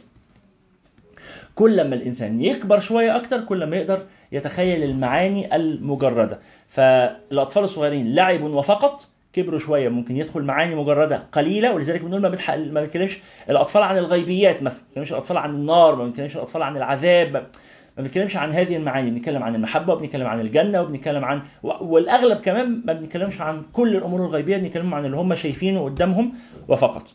كل لما السن بيكبر شوية كل لما بتزيد مساحة الغيبيات وممكن الإنسان يعيش ويموت وهو أصلا يعني عمره العقلي في في الحكمة يعني لم يتجاوز ال- الخامسة عشر. ربما يحصل وربما بعض الناس زي ما قلنا على سبيل الاستثناء إن هو إيه يؤتيهم الله الحكم صبيا. فهي عملية مزج وعملية تدريج والله أعلم. وشكرا للأستاذ هند على هذا التنبيه تنبيه مهم الحقيقة. طيب في تعليق آخر أو سؤال في زوم السلام عليكم يا شيخ. عليكم السلام أستاذة مؤمنة إزيك يا دكتور؟ اتفضلي. الحمد لله. هو أنا بس تعليق هو مش سؤال. أنا حاسة إن في آه، تداخل عند البعض من الأسئلة ما بين آه، آه، الحزن والكآبة. يعني الناس خلطة المفهومين مع بعض. آه، وهو الخلط ده يمكن ده هو اللي مخلي إن الناس مستغربة الفكرة. الحزن ده زي ما حضرتك قلت ده شعور إنساني طبيعي وبيتواجد عندنا بن... ما فيش حد فينا بيعدي عليه يوم 24 ساعة من غير ما يمر بيه إحساس بالحزن لسبب أو لآخر. فده ده جزء من من من التوازن النفسي لدى الإنسان وفقدان الحزن الإحساس بالحزن ده أصلا ده, ده بيصنف آه، آه، ككاتيجوري من الأمراض النفسية. الإنسان اللي بيفقد الإحساس بال- بالحزن أو إنه يتضايق ده ده ده يعتبر مرض نفسي.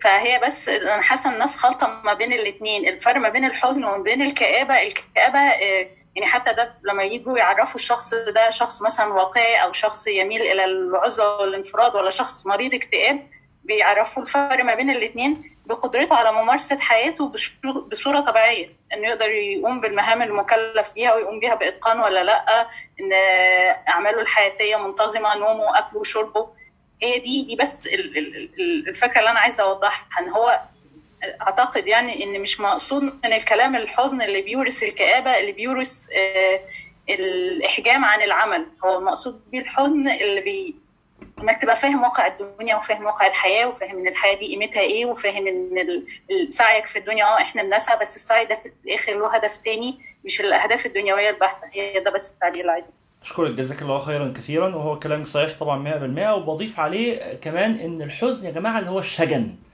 الشجن ده شعور إحنا محتاجين له. مش ساعات يجي لك إحساس كده إنك عايز تتفرج على فيلم يعيطك أو تتفرج على أغنية تخليك تعيط ت- تسمع قصدي أغنية أو موسيقى تخليك تبكي. البكا بيريح. البكا بيريح. فالقرآن بيعمل هذا الدور. ولذلك ده أس أحد الأسباب اللي عشانها الغناء محرم. أو الفنون دي اللي هي تصرف عن الارتياح بالقرآن. الارتياح بالقرآن اللي هو إيه؟ اللي هو البكا بالقرآن. الإنسان إذا بكى ارتاح إذا بكى اطمأن لأن هي مشاعر مخزنة لازم تطلع.